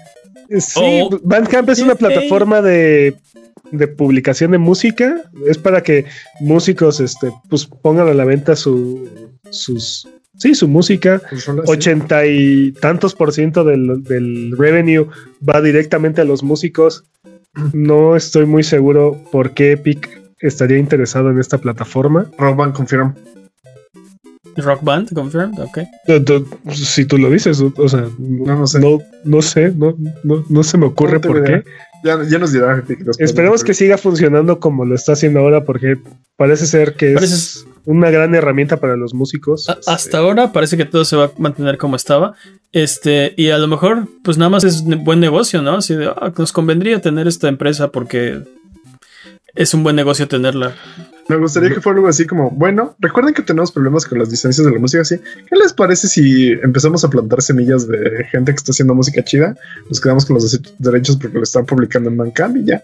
Lo Bueno, pero, pero la gente que lo No, publica en Bandcamp no, no, es es- no es- automático. y no están vendiendo Sí. sus dere- los derechos de sus rolas. O sea, Sí, no, no, no es eh, así. de- definitivamente No, pero- tendrí- tendrías una relación más cercana con ellos, pero, pero, pero no, no, no funciona así. No, no es como que, ah, Pero, sí, pero- publican música, mis esbirros, jajaja, hazme rico. No es, no es tan directo, pero ¿no? tiene- No, pero no, tiene pero razón Jimmy en cierta forma. O sea, tienes, de primera mano. eh, Ajá. Sí, Solamente cuando publicas en Bandcamp es que no tienes una disquera, no tienes. que La- estar- sí, la, la relación Entonces, sería la relación Ajá. sería muchísimo más directa con artistas, totalmente de acuerdo. Pero la música no le pertenece a Epic porque No, pero alguien la- tener más- alguien- tener más facilidades para encontrar música buena que podría quedar en sus juegos.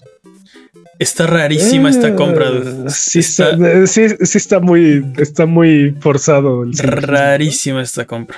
¿Qué Y bueno, hablando de Epic, continúa su interminable cruzada por tener todas las propiedades intelectuales y celebridades dentro de Fortnite. Esta semana, Ezio Auditore de la Firenze se une a la cruzada.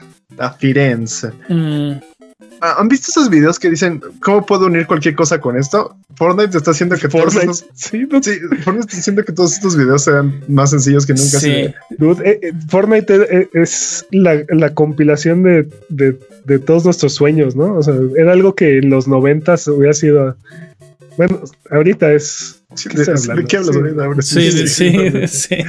Es una locura. Esto es una locura. Sí, es una locura. Eh, en nuestra Deja Vu sección, esto ya lo he oído antes.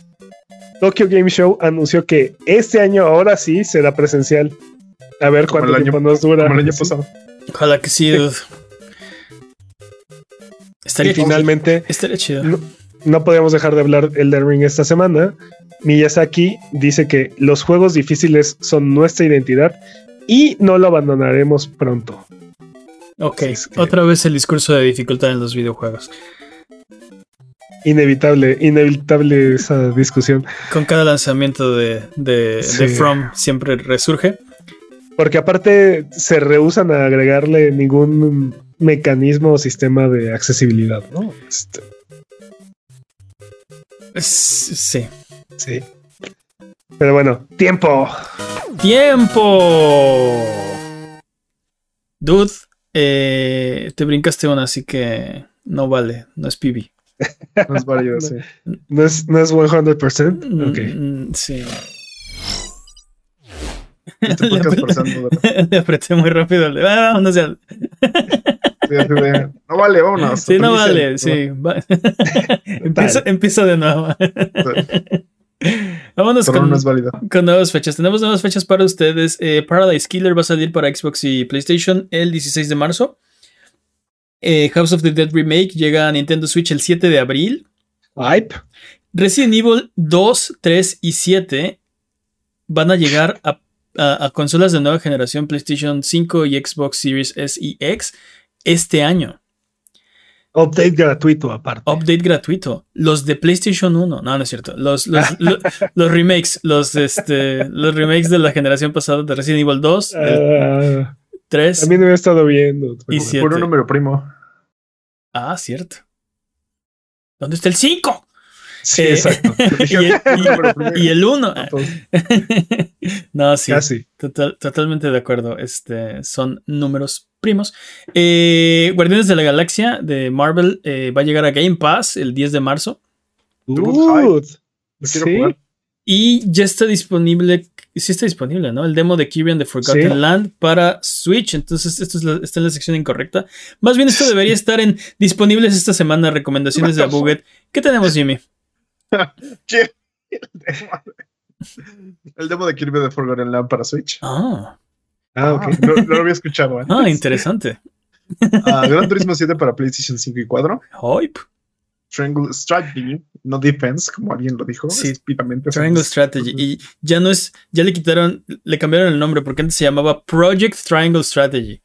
Y luego le Creo que me gusta más el nombre con Project. A mí también. Y luego fue de, no, ya, tenemos el nombre definitivo. Project Triangle Strategy. Ahora se llama Triangle Strategy. ¿no? Sí, no es un proyecto. le Lo hubieras, es es un le- proyecto, le hubieras dejado el nombre, ¿no?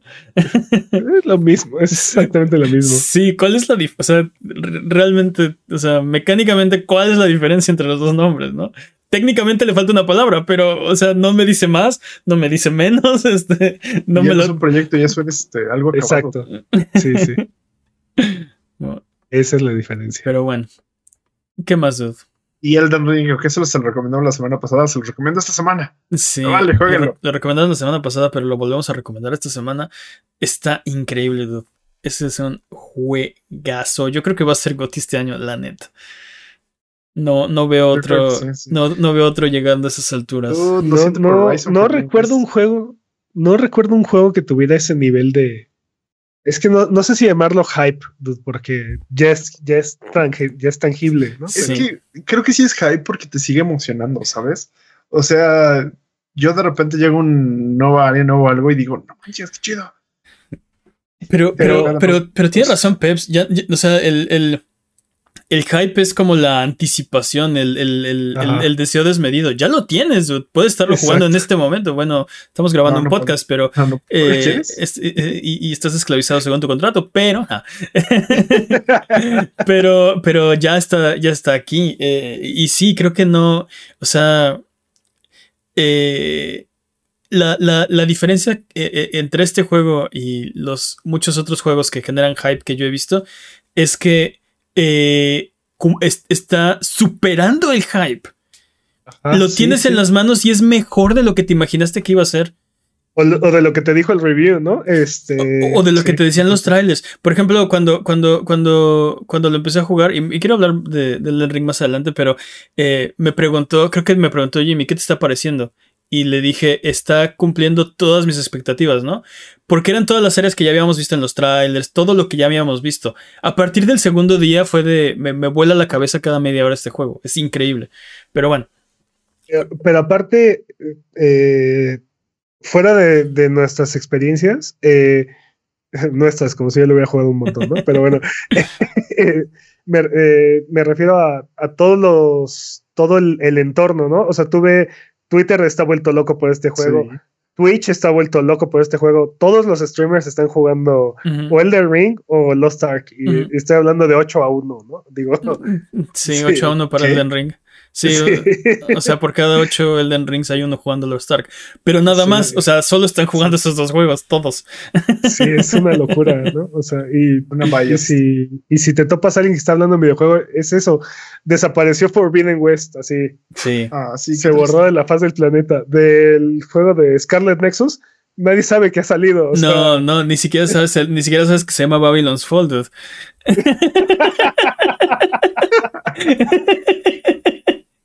Scarlet Nexus salió el año pasado. Ese es otro juego. Perdón, perdón. Pero sé a cuál te ¿Ves? refieres. Sé a cuál te refieres porque estoy de acuerdo. Ya se borró de la faz de la tierra ese juego. Está borrado. Esto no fue planeado. O sea, no- Ahora sí me hiciste Ya- reír. yes, yes. Incluso, incluso le robó parte de, del hype. Digo, es un juego un poco más viejo, ¿no? Pero le robó un poco del hype a, a Pokémon Legend Arceus, ¿no? Sí. Entonces, es así de. Es un- de verdad es una locura lo que está pasando con, con Elder Ring. A Sifu también, este, que vendió un millón de copias, por cierto, esta semana. Eh, felicidades. Eh, sí, dude, borró, borró la escena de los videojuegos y todo es Elden Ring en este momento. Y te digo que lo, lo, lo, lo más sorprendente es que no solo es el hype, sino es que se cumplió el hype por una de esas veces raras donde, donde wow, el juego es mejor que el hype que tenía por el juego, ¿no? Eh, Totalmente. y, y en vez de apagar, en vez de matar el hype, como dice Jimmy, tengo más hype porque descubro más cosas y más áreas y, y quiero volver, o sea, quiero seguir jugando. Hay muchas cosas que quiero hacer. Eh, Eh, Creo que la última vez que vi un juego que estuviera como en esta situación o algo parecido fue Skyrim. o- Sí, no. Tal no- vez. Sí. no. Y, y tampoco creo que haya sido tan de golpe como con este juego. Skyrim fue algo como que siempre estuvo ahí, ¿no? O sea, no sé. Vamos a ver cómo envejece. Skyrim TV. Qui- Quiero hablar de Elden Ring más adelante, así que vámonos con, con la siguiente sección. Es hora de frotar la lámpara maravillosa. Ay, se me están cayendo las cosas. La, la lámpara maravillosa. Es hora de frotar la lámpara maravillosa y subirnos a las alfombras voladoras para irnos a la tierra de los descuentos. Arbano, ¿qué nos tiene esta semana? Esta semana Assassin's Creed para ti y tú tienes Assassin's Creed y tú tienes Assassin's Creed. ¡Eh! Porque eh, en Switch Assassin's Creed 3, 3 Remaster está en 258 pesos. Eh, no está chido Ah, está bien chido, dude, está bien, bien chido. ¿Cómo que no está chido? Empieza un poco lento. Empieza un poco lento. A mí me, a mí me Pero encantó y entiendo, entiendo las críticas y estoy en general de acuerdo. Y es un gran juego de todas formas. Bueno, está bien, Jimmy. Si no te gusta Assassin's Creed, Doom 2016 está en 200 pesos. Soy pésimo para donde me matan mucho. Yo no he jugado a los 2015 anteriores, así que. No te preocupes, este es un reboot, así es que lo puedes jugar de Ah, es el reboot del 1, ok. en, en Xbox, Assassin's Creed Triple Pack que trae Unity, Black Flag y Syndicate está en 375 pesos. Uy, este está todavía mejor que lo otro. Y por si Assassin's Creed no es lo suyo, Dragon Ball Kakarot está en 429 pesos. Ok, ok. En PlayStation, Assassin's Creed Ezio Collection, que es Assassin's Creed 2, Dos, Brotherhood, dos, Sí. dos, dos, tres. Brotherhood y Revelations, Correcto. Así es. está en 12 dólares. Ok, también, está muy bien. Y Dying Light Platinum, Platinum Edition está en 15 dólares. También Elden Ring borró Dying Light, por cierto. Sí, el 2. El 2. en PC, Risk of Rain 2 está en 117 pesos en Steam Ujú, y Loop Hero está en 60 pesos. Ok. ¿vale? Y si ninguno de estos precios les parece, Black Widow Recharge y Centipede Recharge están gratis en la Epic Game Store. Y también hay ahí un bonus de un bundle de moneditas y no sé qué tanta cosa para Downless. Ujú. Sí, si juegan Downless, ahí hay unas cosas gratis en la Epic Game Y- Store. Y si les interesa Ghostwire Tokyo, tiene una novela visual que es una precuela al juego y está gratis en la PlayStation Network para PlayStation 5 y PlayStation 4 y en PC, en Steam y en Epic. Entonces pueden reclamarla sin costo alguno. Ah, ok. Sí, para ver de qué va a ser el, el juego. Muy bien. ¿Cuál es eh, entonces el que tú recomendarías más? ¿Cuál de estos Assassin's Creed que tenemos aquí es el que, es el que más eh, deberíamos jugar? Yo creo que Unity, Black Flag y Syndicate por 375 pesos son. Black Flag es de los, de los más amados y de los más queridos. Este. Assassin's Creed. Es- Y aparte trae de regalo Unity y Syndicate. Ahí estás, ¿qué más quieres? estos tres me gustaron mucho. Syndicate creo que es el que menos me ha gustado, aunque es de los tres el más nuevo. eh, porque ya tiene como una especie de... No sé si yo estaba cansado ya cuando lo jugué, cansado de tanto Assassin's Creed. eh, sin embargo, también, gran juego. Pero sí, estos Todo- tres. ¿Qué? Todos estos Assassin's Creed son de la fórmula viejita, ¿no? De la fórmula anterior. Ajá. Sin experiencias y. Bueno, sí hay experiencia, ¿no? Pero No hay niveles, no, no, hay. experiencia, ¿no? Sí, no, no, no hay experiencia todavía. Eso fue hasta Odyssey, ¿no? Eh, y, y, No, y- hasta Origins. y- y Origins, Origins. gracias, gracias. Y, y Unity yo lo jugué un par de meses después del lanzamiento y me gustó mucho. No tenía ya los bugs ni los, Los problemas del lanzamiento. Me gustó bastante. Y, y- y fue el primer Assassin's Creed hecho para la generación de PlayStation 4. Animaciones nuevas, se veía nuevo. O sea, era, Pues, era ya esto es, es- esto es algo que de verdad hicieron. eh, sí, recrearon parte de lo que es, es un Assassin's Creed y, y- y está muy bien. Pero aparte, después de Unity ya no volvieron a meter esa cantidad de multitudes. o, de, o de empeño en un juego, básicamente.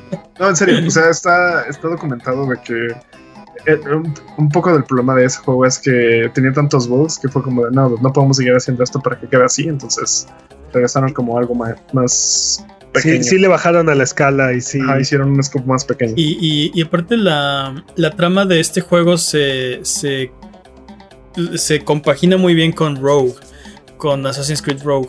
Eh, ¿Sí es? Hay un... Hay Unity. un Unity Rogue. Este, yo lo jugué de una manera un poco peculiar porque empecé a jugar Unity.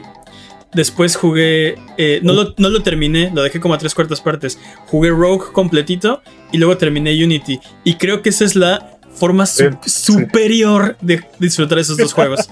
Es bien porque se empalma, ¿no? Sí, es la, es- la forma superior de jugar esos dos juegos.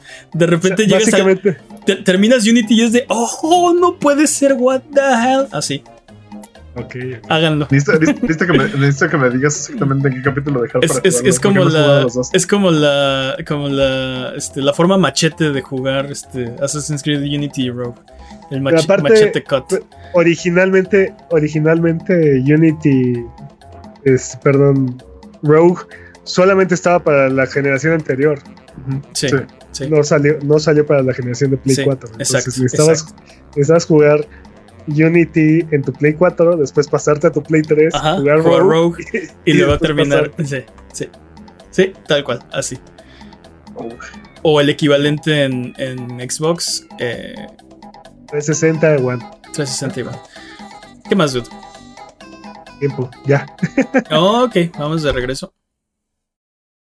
Eh, esto es Sonido Boom, dudes. Si nos están escuchando, este es el podcast de videojuegos de Abuget que puedes escuchar en vivo todos los viernes en la noche en twitch.tv diagonal Abuget o todos los lunes en tu plataforma de podcast de confianza o en video en YouTube. Eh, Sonido Boom tiene su propio canal. El link está en la descripción de este episodio. Eh, ¿Qué más, dudes? Ya nos vamos, ¿no? Ya nos Pues, vemos. el final del Elden Ring, ¿no? El final de Elden Week. Sí, eh, normalmente hemos estado hablando de juegos retro en esta, en esta sección eh, nueva que no tiene nombre, pero siento que debería llamarse como algo Rubalcaba o algo así. Sí, siento que el, el rincón poético de los videojuegos el rincón, ¿no? sí, el rincón poético. Ajá. De la, de mansión, de la mansión Rubalcaba, algo así. Eh, pero bueno, eh, estamos, hemos estado hablando de juegos retro. Esta semana quisiera y les, les pedí hablar de Elden Ring. me, Es que- me urge hablar de Elden Ring. Pero eh, como que quiero tocar eh, un tema en particular y es de cómo, eh, cómo hace bien, cómo hace un buen open world. Mira, lo que estaba, lo que estaba pensando ¿Qué? mientras. es- eh, qui- Sí, quiero quiero sí. refrasear, quiero refrasear. Lo que he estado pensando mientras juego, juego Elden Ring es que. Quiero eh, jugar más Elden Ring. to- to- Totalmente, pero. Eso no se piensa, eso es como de, sí, voy a tomar agua. Exacto. Lo que realmente estaba pensando es, eh, esto pone en un muy, muy mal lugar, por ejemplo, a Ubisoft, que ha estado, juegos que ha estado haciendo open worlds por 20 años. Y este es el primer juego de From Software de open world y los barre de el mapa completamente. O sea, Les escupe y. eh, sí, lo- eh, eh, destruye todo, lo- todo el open world que ha hecho eh, Ubisoft. Ubisoft. Y, y no solo Ubisoft, o sea, estaba jugando, Horizon antes de Elden Ring. Este, ta- también, dude, porque tiene parte del ADN. O sea, cre- creo que el ADN de los open world de Ubisoft se ha esparcido a muchos open worlds, ¿no? Como Mad Max, como Shadow of Mordor y Shadow of War. Nos, nos dieron, nos dieron la fórmula de- dentro de Assassin's Creed 2, creo que fue. Ujú. O sea, bueno, estaba eh, formaba parte de Assassin's Creed 1, pero la, la refinaron en Assassin's Creed 2 y fue tan exitosa y fue tan popular que de ahí se esparció por todos lados, ¿no? O sea, se convirtió en así es como debe ser un juego de open world. Juegos como, o sea, eh, te digo, juegos como Ghost Recon, Far Cry, este, eh, Assassin's Creed, que son de Ubisoft, ¿no? Ubisoft se ha dedicado gran parte de sus recursos a hacer open worlds. Pero otros juegos que han heredado este ADN, como Mad Max, como este. Sí. eh, Shadow of War y Shadow of Mordor, como el, propio, el propio Horizon, Arkham City, este, que, que, que, que son grandes juegos también, pero tienen parte de este ADN prestado de, o heredado de, de, de Assassin's Creed. A todos estos juegos les pone una. Pone como muy. lo- lo- los deja en un muy mal lugar. Porque Ubisoft, ¿qué has estado haciendo los últimos 20 años de. El mínimo esfuerzo, señor. de- exacto, esa es la impresión que me da. De. Te has estado tomando años y, y millones de dólares en desarrollo y nos has estado entregando juegos. Y de repente llega Miyazaki y From Software a decir: Esto es un. O sea. Esto es lo que se puede hacer con ese mismo dinero, con ese mismo tiempo, con esos mismos equipos. Hasta menos, ¿no? Yo, el, el- el ejemplo que, que he estado tratando de, de fabricar, porque estoy haciendo un video al, al respecto de esto, es como si eh, tuvieras a, un, a un, un científico que ha estado trabajando 20 años en la cura de la calvicie, por ejemplo, ¿no? Y de, y de repente llega un arquitecto que nunca ha hecho nada de científico en su vida y en su primer experimento no solo descubre la, la cura de la calvicie, sino que arregla el, este, el pie plano y, y, No, mane, y te pega los- definitivamente las analogías no son lo tuyo. Exacto. No lo sé. Pero lo el, el- el punto es, el punto es que Ubisoft lleva trabajando 20 años en esto y llega alguien que nunca lo ha hecho y lo hace mejor. De una forma, Pero- de una forma tan dominante, tan ridículamente aplastante, que me, me pongo a pensar. Que, o sea, deja súper mal a otros juegos de mundo abierto. Pero, pero es que el problema con Ubisoft siempre ha sido el mismo, ¿no? No solamente, eh, no solamente nos ha estado regurgitando la misma fórmula, sino que aparte encontró la forma de juegos que eran completamente diferentes, volverlos en la misma, parte de la misma plasta, ¿no? O sea, Ghost Recon ahora es, es la misma fórmula que Assassin's Creed, por alguna razón. ¿no? Sí. O sea, no, entonces, eh, Ay, qué bueno. sí, se me hace, se me hace muy triste. Se me hace muy triste esa, esa comparación, ¿no? Y- O esa, Y para los que no, Para los que no lo han jugado, quiero, quiero hablar de más o menos qué es lo que hace, porque quita muy, o sea, básicamente lo que hizo el Ring es todo lo que no sea divertido se va del juego. Adiós. No está en el juego. Excepto morir. Es- excepto morir. Eh, y tiene. Y, y- y todo lo que, lo que sea formulaico, adiós del juego. No tienes torres que escalar para sincronizar el mapa. No tienes eh, fortalezas enemigas que, que- que conquistar. No tienes fragmentos de no sé qué cosita que recolectar. No tienes que es- este, escoltar a nadie. Todo lo que no este, es divertido no está en este juego. Al punto que cosas que eran parte de otros juegos de From también se fueron. Por ejemplo, eh, te quieres teletransportar, puedes abrir el mapa en cualquier lugar donde estés e irte a, a- a cualquier otro punto del mapa. Siempre y cuando no estés en pelea y siempre y cuando no estés en un lugar. este, So- solo, que no estés en, solo que no estés en combate, pero no tienes que ir al punto de teletransportación, no tienes que ir a, a- no tienes que hacer nada, abres el mapa y te vas a otro lugar instantáneamente, ¿no? Lo- las armas no tienen durabilidad, porque a nadie le gusta reparar sus armas Breath of the Wild, a nadie le gusta que se le rompan sus espadas. A mí sí me gusta. Entonces, eso, entonces, eso está fuera. Todas las, todas las este, tareas que sean eh, eh, repetitivas, ¿no? Incluso, por ejemplo, el propio, el propio Horizon, que, que tienes que subirte a los Tallnecks para. O sea, tiene esta explicación muy bonita dentro del universo del juego. eh, y cada uno es diferente. Entonces es como una especie de, de, de acertijo cada uno. Pero es la misma tarea repetida varias veces. Adiós, adiós en Elden Ring, ¿no?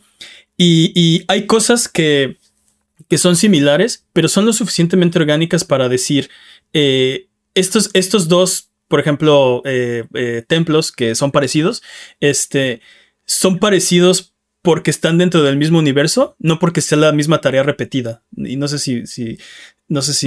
básicamente es como hablar de dos casas que están en la misma ciudad, tienen la misma arquitectura, tienen la misma idea, pero son diferentes exacto. casas. Exacto. Ves dos casas que son, que son este, similares, no piensas, ah, esta casa está repetida, ¿no? Es de, pues, o sea, la, construyó el mismo arquitecto o está en la misma colonia o digo fuera de que sean casas del Infonavit, no que sí son idénticas, pero, pero me refiero a me refiero a, a, edificios este, similares, ¿no? De, creo, que, creo que creo que es una comparación un poco injusta la, la, que estás haciendo y ¿Por, entre qué y qué? Eh, entre las casas del Infonavit. No, entre Elden Ring y Assassin's Creed es injusto pedirle a Assassin's Creed que sea eh, que, me quite, que me quite las asperezas, que me deje llegar a las partes divertidas del juego. No, no, no, no, espera, ni siquiera eso, que sea divertido. Eh, pero, pero, o sea, pero el, punto es que Assassin's Creed es muy divertido. No, todas, no todas sus partes son divertidas. y, no podemos decir, y no podemos decir que Assassin's Creed no es divertido porque, dude, eh, solamente eh, ha generado más de un millón de dólares. Pero, a ver, a ver, a ver, a ver, espera, espera, espera, espera. de dólares espera, espera, espera, espera. Espera, espera, espera, Yo no estoy diciendo que Assassin's Creed no sea divertido. Estoy diciendo que ah, no todas las partes de Assassin's Creed son divertidas y hay muchas partes que son, están hechas con un, con un, este, con, con un, este, molde, ¿no? Sí, sí, sí, sí. Todo eso no está en Elden Ring. Entiendo, eh, entiendo esa parte, entiendo esa parte. Y también entiendo la parte de, estos juegos de mundo abierto donde eh, hay como estos elementos no solamente repetidos, sino que ya son como tediosos, ¿no? Este, y están presentes en, muchos juegos, sea Witcher 3, sea, Horizon, sea el juego que me digas de Ubisoft, ¿no? y, y, fue parte de lo que hizo a Breath of the Wild tan innovador y tan refrescante, ¿no? El, el volver minimalistas muchas cosas y el, el cambiar mucho del, de la estructura que teníamos acostumbrados, ¿no?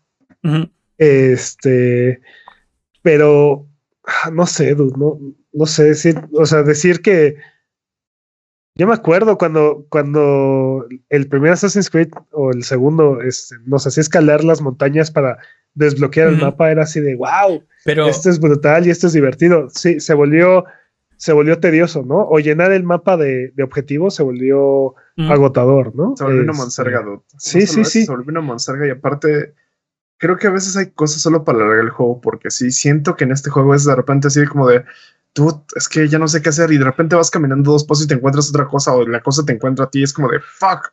¿Qué tanto de eso es que tu mapa está completamente vacío. O sea, ¿qué tanto? Sí. El mapa está como, como que completamente vacío. O sea, ¿qué tanto de, esta sensación de descubrimiento es, es parte de que, de que no tienes indicadores, 800 indicadores en todo tu mapa? Eh, que... Yo creo que ese, ese, es parte de el, lo que lo hace tan atractivo.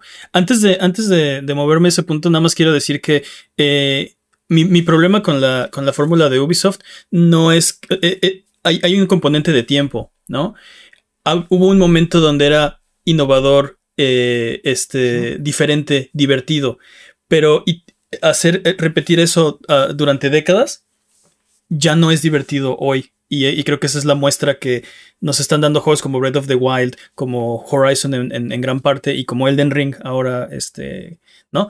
Pero eh, yendo al punto de, que no esté lleno el mapa de, objetivos, creo que eso es un, otra de las cosas que quita asperezas entre tú y el juego. No hay un quest log, no hay eh, una lista de tareas por completar o no hay eh, una lista de eventos que estén esperando que, los completes. Y creo que eso aumenta el, el appeal del juego porque no, o sea, la inmersión. Te, pierdes, o sea, te vas a perder de ese juego lo que tú estés dispuesto a, dejarlo ir. Porque todo lo que, todo lo que, lo que te encuentras aparece en el mapa.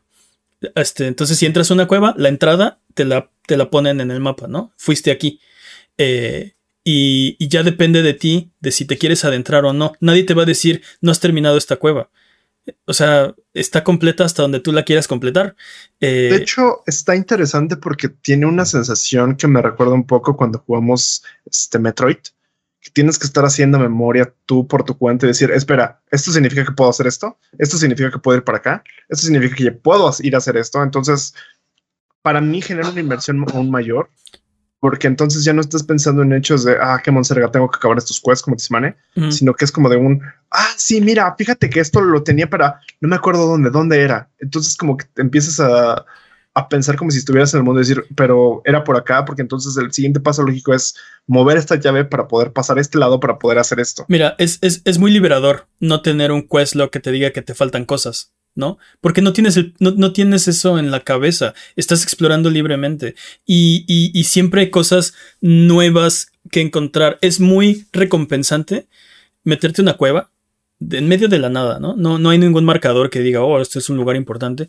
Y al final de la cueva encontrarte un elevador y bajar a un lago y adentrarte en una cueva que te lleva a unas ruinas y, y realmente sientes que estás descubriendo ese lugar, que nadie lo ha visto, que estaba perdido y tú llegas y tú lo encontraste y ahora quieres saber qué hay ahí, ¿no? Eh, y ahora está Sí. marcado en tu mapita. Y, y si se pone Y- muy difícil, te puedes ir a otro lado y Y, y te da un poco de miedo porque de repente te encuentras enemigos que se ven así toscos, horribles, que te parten tu madre. Ese- esa es otra de las virtudes de este juego. Por ejemplo, los enemigos, ¿no? Este, y, y yo sé que muchos, muchos juegos, por su contexto, pues no pueden poner muchos tipos acá demasiado diferentes de enemigos, ¿no? ¿Qué tanto te puedes encontrar en, en un Ghost Recon, ¿no? O, o, este, o por ejemplo, Sí. en el mismo Assassin's Creed, ¿no?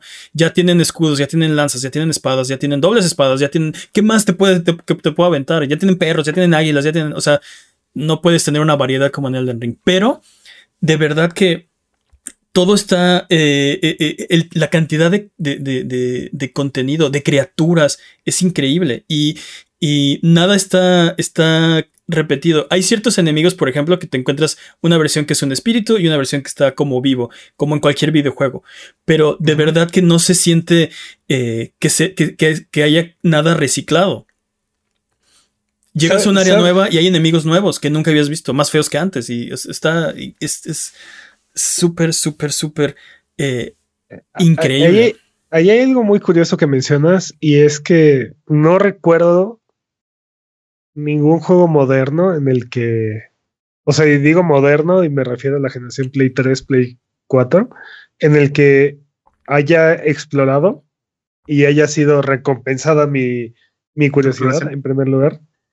Y, y en segundo lugar, que no haya, que yo haya llegado a un lugar que no era parte de la historia. O sea, un- una zona opcional. ¿Hace cuántos años no? O sea, sí, ¿hace cuántos años no te topas un juego de mundo abierto donde sí, irte recorriendo alguna orilla, te encuentras un ítem interesante y ese ítem te lleva a otra historia y, Sí, y otra historia Y- y otra cosa y otra cosa, sin sentir que es parte de la historia o que era inevitable que te lo toparas, ¿no? Este, y esa es otra cosa, que de repente este, las cosas que te encuentras son súper valiosas, ¿no? Te encuentras, bueno, yo, yo estoy jugando como, como mago, ¿no? Te encuentras hechizos bien poderosos solo por estar explorando por ahí, eh, varitas mágicas y vale la pena explorar. Y a veces abres un cofre que te costó muchísimo trabajo llegar y adentro hay un jarrón que no vale nada, ¿no? Que, que, o sea, que vale 100, 100, este, 100 runas en la tienda, ¿no? Y es de, oh, no puede ser, ¿por qué gasté una hora haciendo esto? Pero todo es, todo es, este, parte de la misma recompensa. Mencionabas ahorita de el, el contenido eh, opcional. Opcional. No, no, no me hagan mucho caso y probablemente estos son patrañas. Este, hay como 86 jefes en el juego y creo que 6 son para la historia. Una cosa así ridícula. sí. Todo el contenido es, o sea, bueno, la, ma- Skipeable. la mayoría del contenido es si lo quieres hacer o no lo quieres Ajá. hacer, ¿no?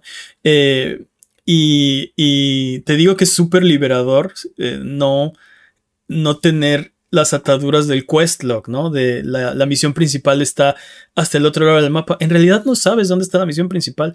Tienes un indicador muy vago de está en esa dirección. Y ya. Podría estar cerca, podría estar lejos. Creo que lo mejor que te puedo decir más o menos si estás bien o mal es que los enemigos te matan más o menos rápido. Pero ni eso, porque de repente hay, áreas en las que me he metido donde, donde a las que no debí ir, que por terco, porque yo pensé que era ir por ahí, este, me están matando. Hay otras áreas donde sí tenía que ir, este, y de todas También- formas están bien perros, ¿no? Adaptando, sí. Pues sí. Pero al- algo que me gusta es esto que las áreas opcionales siento que sí dan parte de la historia. Co- Como esto, es- esto es muy de juegos de From Software, ¿no? Te van diciendo la historia por partes este, sutiles. Te van diciendo, te van, te van llenando más del mundo. Entonces, como de, ok, aquí pasó esto por esto. Ah, ok, estoy entendiendo esta parte. Ah, eso, ok, es, eso eso es algo que, eso es algo que siempre han tenido los juegos de From Software, ¿no? Este, Sí. la historia, la historia es más contextual, ¿no? O sea, es más, es más mostrada más que contada. Y, y eso Al- lo hace más interesante. ¿no? Al contrario, es más contada más que mostrada. O sea, este, sí. te- Sí, él se, él se refiere a Show Me Don't Tell, pero sí. Ajá, o sea, Ah, digo, ok, ah, ok, ok, o ya sea, te o entendí. sea, está- ok, ok, ya, ya, ya, sorry, sorry, sorry. está dentro del contexto, ¿no? Y, y lo vas escuchando por ahí, pero no te ponen un cutscene, ¿no? Exactamente esto fue lo que sucedió hace, Exacto. hace 500 años. ¿no? Exacto. Y, y eso es otra cosa, que de repente ves este, juegos donde este, se supone que, que, que hay una historia, ¿no? Que esto es, o sea, este mundo es viejo, hay mucho lore. En los juegos de From Software se siente el lore, se siente que aquí hubo algo grande, algo, algo feo pasó aquí, algo, o sea, este, hay muchos, muchas, como muchas pistas de que aquí había algo y ya no está. Es increíble, es súper, no, súper, pero- súper increíble. ¿Nunca te ha dado esa sensación de querer ver como este mundo en su plena gloria? Exacto. Sa- Sabes que hubo un, un día el castillo estaba nuevo, ¿no? O sea, estaba completamente terminado. Y ahora, quién sabe qué le pasó. Y parte de mi stream es eh, hablar de la pared, de, oh, ¿qué le pasó a esta pared, no? Porque, o sea, algo horrible pasó aquí, algo horrible pasó, pero no tengo idea de qué fue. Este. Es- está muy, muy, muy, muy, muy bueno este juego. No, y ¿no, no te ha pasado que de repente llegas con un jefe y dices, o sea, que te emociona, te sorprende el jefe, así como, claro, tiene sentido que este jefe en específico esté aquí? Sí, claro. Y, y también, también tiene, también peca de lo contrario, ¿no? Hay varios que es de, ok, no sé qué hacía esto aquí, pero bueno, Pero creo que lo tengo que matar.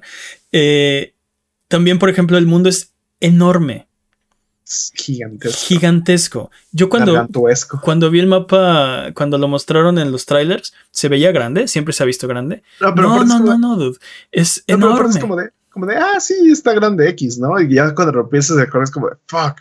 Lo, Fuck. lo que muestran en los trailers es una de las áreas de- del juego. Todo está interconectado, ¿no? Pero te la van desbloqueando por.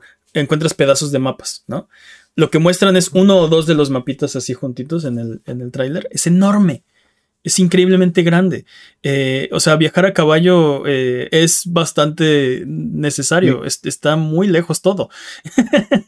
Sí, creo, que, creo que única pega con eso es que el modo multiplayer sí es como de, dude, no puedes usar tu caballo. Sí. Dude, no puedes hacer ciertas cosas como en- ah, Sí, en multiplayer tienes como que planear un poco mejor porque no puedes subirte en el caballo cuando estás en multiplayer por alguna razón. Este, pero a pesar de que es enorme, no está nada vacío. Está lleno de, de eventos, de cosas. Y, y te digo, nada genérico. No hay como que, oh, sí, aquí hay un evento del mundo aquí. No.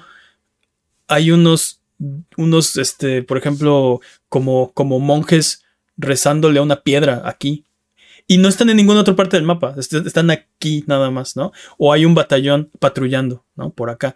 Este, pero nada es, eh, eh, no, nada se siente genérico, nada está eh, repetido. No tienes que, no hay, no hay patrullas por, este, aquí y por allá que Por- tienes por que, todos lados. ajá, que tienes que destruir o, o o sea, de- sabotear para. de repente vas en un pantano y te sale un camarón de abajo, de- o sea, literal un camarón gigantesco este, de, de- de entre, el, de entre el fango. Y, eso no es un evento, o sea, ahí vive el camarón. No sé. Ok, les tengo, les tengo una pregunta. ¿Qué pasó? ¿Cuándo creen que empecemos a ver juegos que estén inspirados en toda esta experiencia que nos está brindando? Yo digo que en unos cuatro o seis años.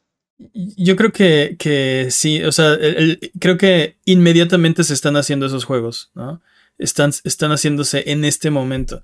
Y O sea, ¿tú crees que, tú crees que hay ahorita Sí. directores de juegos que agarraron y dijeron, tenemos que cambiar todo. Así Yo creo que- tengan lo que estamos haciendo, tenemos que cambiar todo. Yo creo que Ubisoft, más- Ubisoft se tuvo que cambiar de, de- de ropa. O sea, fue de, ok, wow, tenemos, es- estamos mal.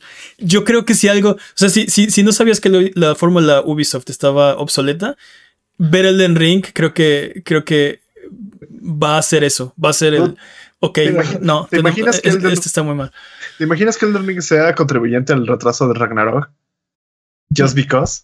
No, no, no creo que, que pase eso, pero definitivamente este no va a ser el año de, de, de ese tipo de juegos. Eh, creo que difícilmente God of War Ragnarok va a ser un juego tan bueno como Elden Ring. Horizon no es un juego tan bueno como Elden Ring. No creo que Starfield sea un juego tan bueno como Elden Ring. Eh, oh, fuertes sí, no. declaraciones. bueno, ¿eh? en primera no creo que salga este año, pero eh, si lo logra, Pero, pero lo mismo. No creo si, que sea tan bueno si como lo logra, no creo que sea tan bueno como Elden Ring. Está.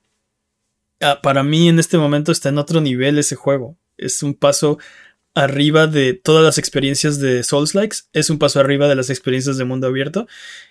Te digo, ¿cuándo vamos a ver los juegos? En cuanto los terminen. Creo que en este momento hay gente que está inspirada haciendo su eh, rendición o su. Sí, la, la abstracción que pudo tener de Elden Ring la, la- la está poniendo en un juego en este momento. Entonces solo va a Creo- depender de, de, de cuándo lo terminen. Creo que uno de los factores que va a limitar el alcance de Elden Ring, de este juego, va a ser el tema de la dificultad y la accesibilidad. Totalmente. Y seguramente va a llegar otra compañía que va a tomar muchas de las, de las lecciones de este juego Y y, no va a y sí va a ser accesible. Pero, y entonces creo, sí vamos a ver una verdadera revolución, creo yo. pero creo que también es parte de. Creo que el Ring no sería el Ring si no tuvieras eso. Y creo que no es un- en realidad no es un juego difícil. Y creo que hasta menos lo he comentado. No es un juego difícil, es un juego de paciencia, es un juego de. No, No, es una carrera de velocidad. No me, re- Pero- no me pero- refiero pero a- espera. no me refiero únicamente a la dificultad. No me refiero a, a que te maten 800 veces. No me refiero a eso.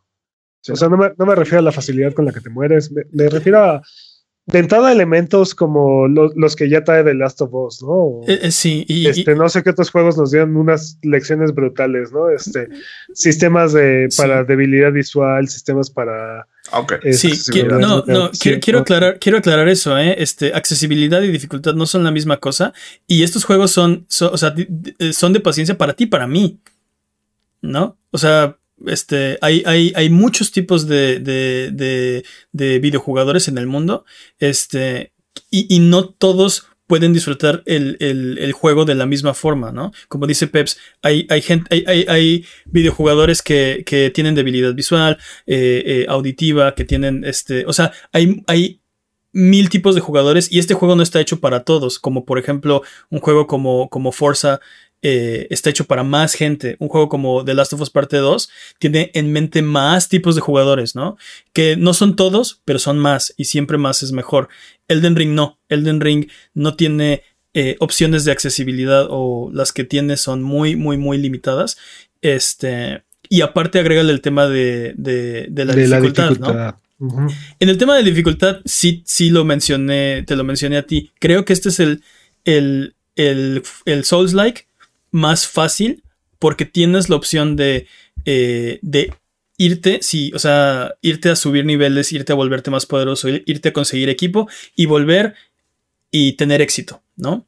Sí. Este, Pero, pero, y, y creo que ese, ese también es un gran acierto que eh, hace, hace más, eh, quita esa barrera de este juego está muy difícil, o por lo menos la, la minimiza, ¿no? Sí, sí está muy difícil, pero tienes opciones, a diferencia de otros juegos de From Software donde es de, no, pues síguete dando contra la pared hasta que se rompa, ¿no? Porque no hay de otra. Es, o sea, date de topes Ah, hasta sí. que... sí, Sí, sí. este juego en ese sentido es más. eh, eh, es más. eh, ¿Cómo se puede decir? Amable. Es más abierto, ¿no? Es más. eh, Ok. sí- sí, puede- puedes hacerlo una experiencia este, más sencilla a cambio de eh, explora, juega. eh, Sí, básicamente. Juega más tú. Juega- Juega más el juego. exacto, vete para otro lado, ¿no? Este, date una vuelta por aquí, por allá y regresas, ¿no? Sí.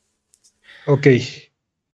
Yo creo que ya es todo, ¿no? Yo creo que es hora de terminar el, el club de fans de- del Elden Ring. Sí, yo Sí. digo lo mismo. Te, di- te digo que quería hablar, quería hablar de eso en particular y estoy. Quiero hacer un video al respecto para YouTube de.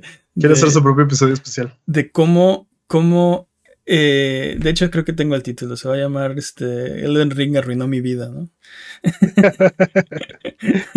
Muy bien.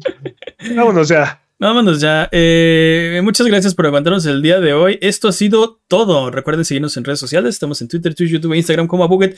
Eh, en discord.io diagonal Abuget si quieren seguir platicando de videojuegos el resto de la semana. Nos ayudan mucho con sus likes, con su- sus comentarios y su buena onda. Muchas gracias, Jimmy.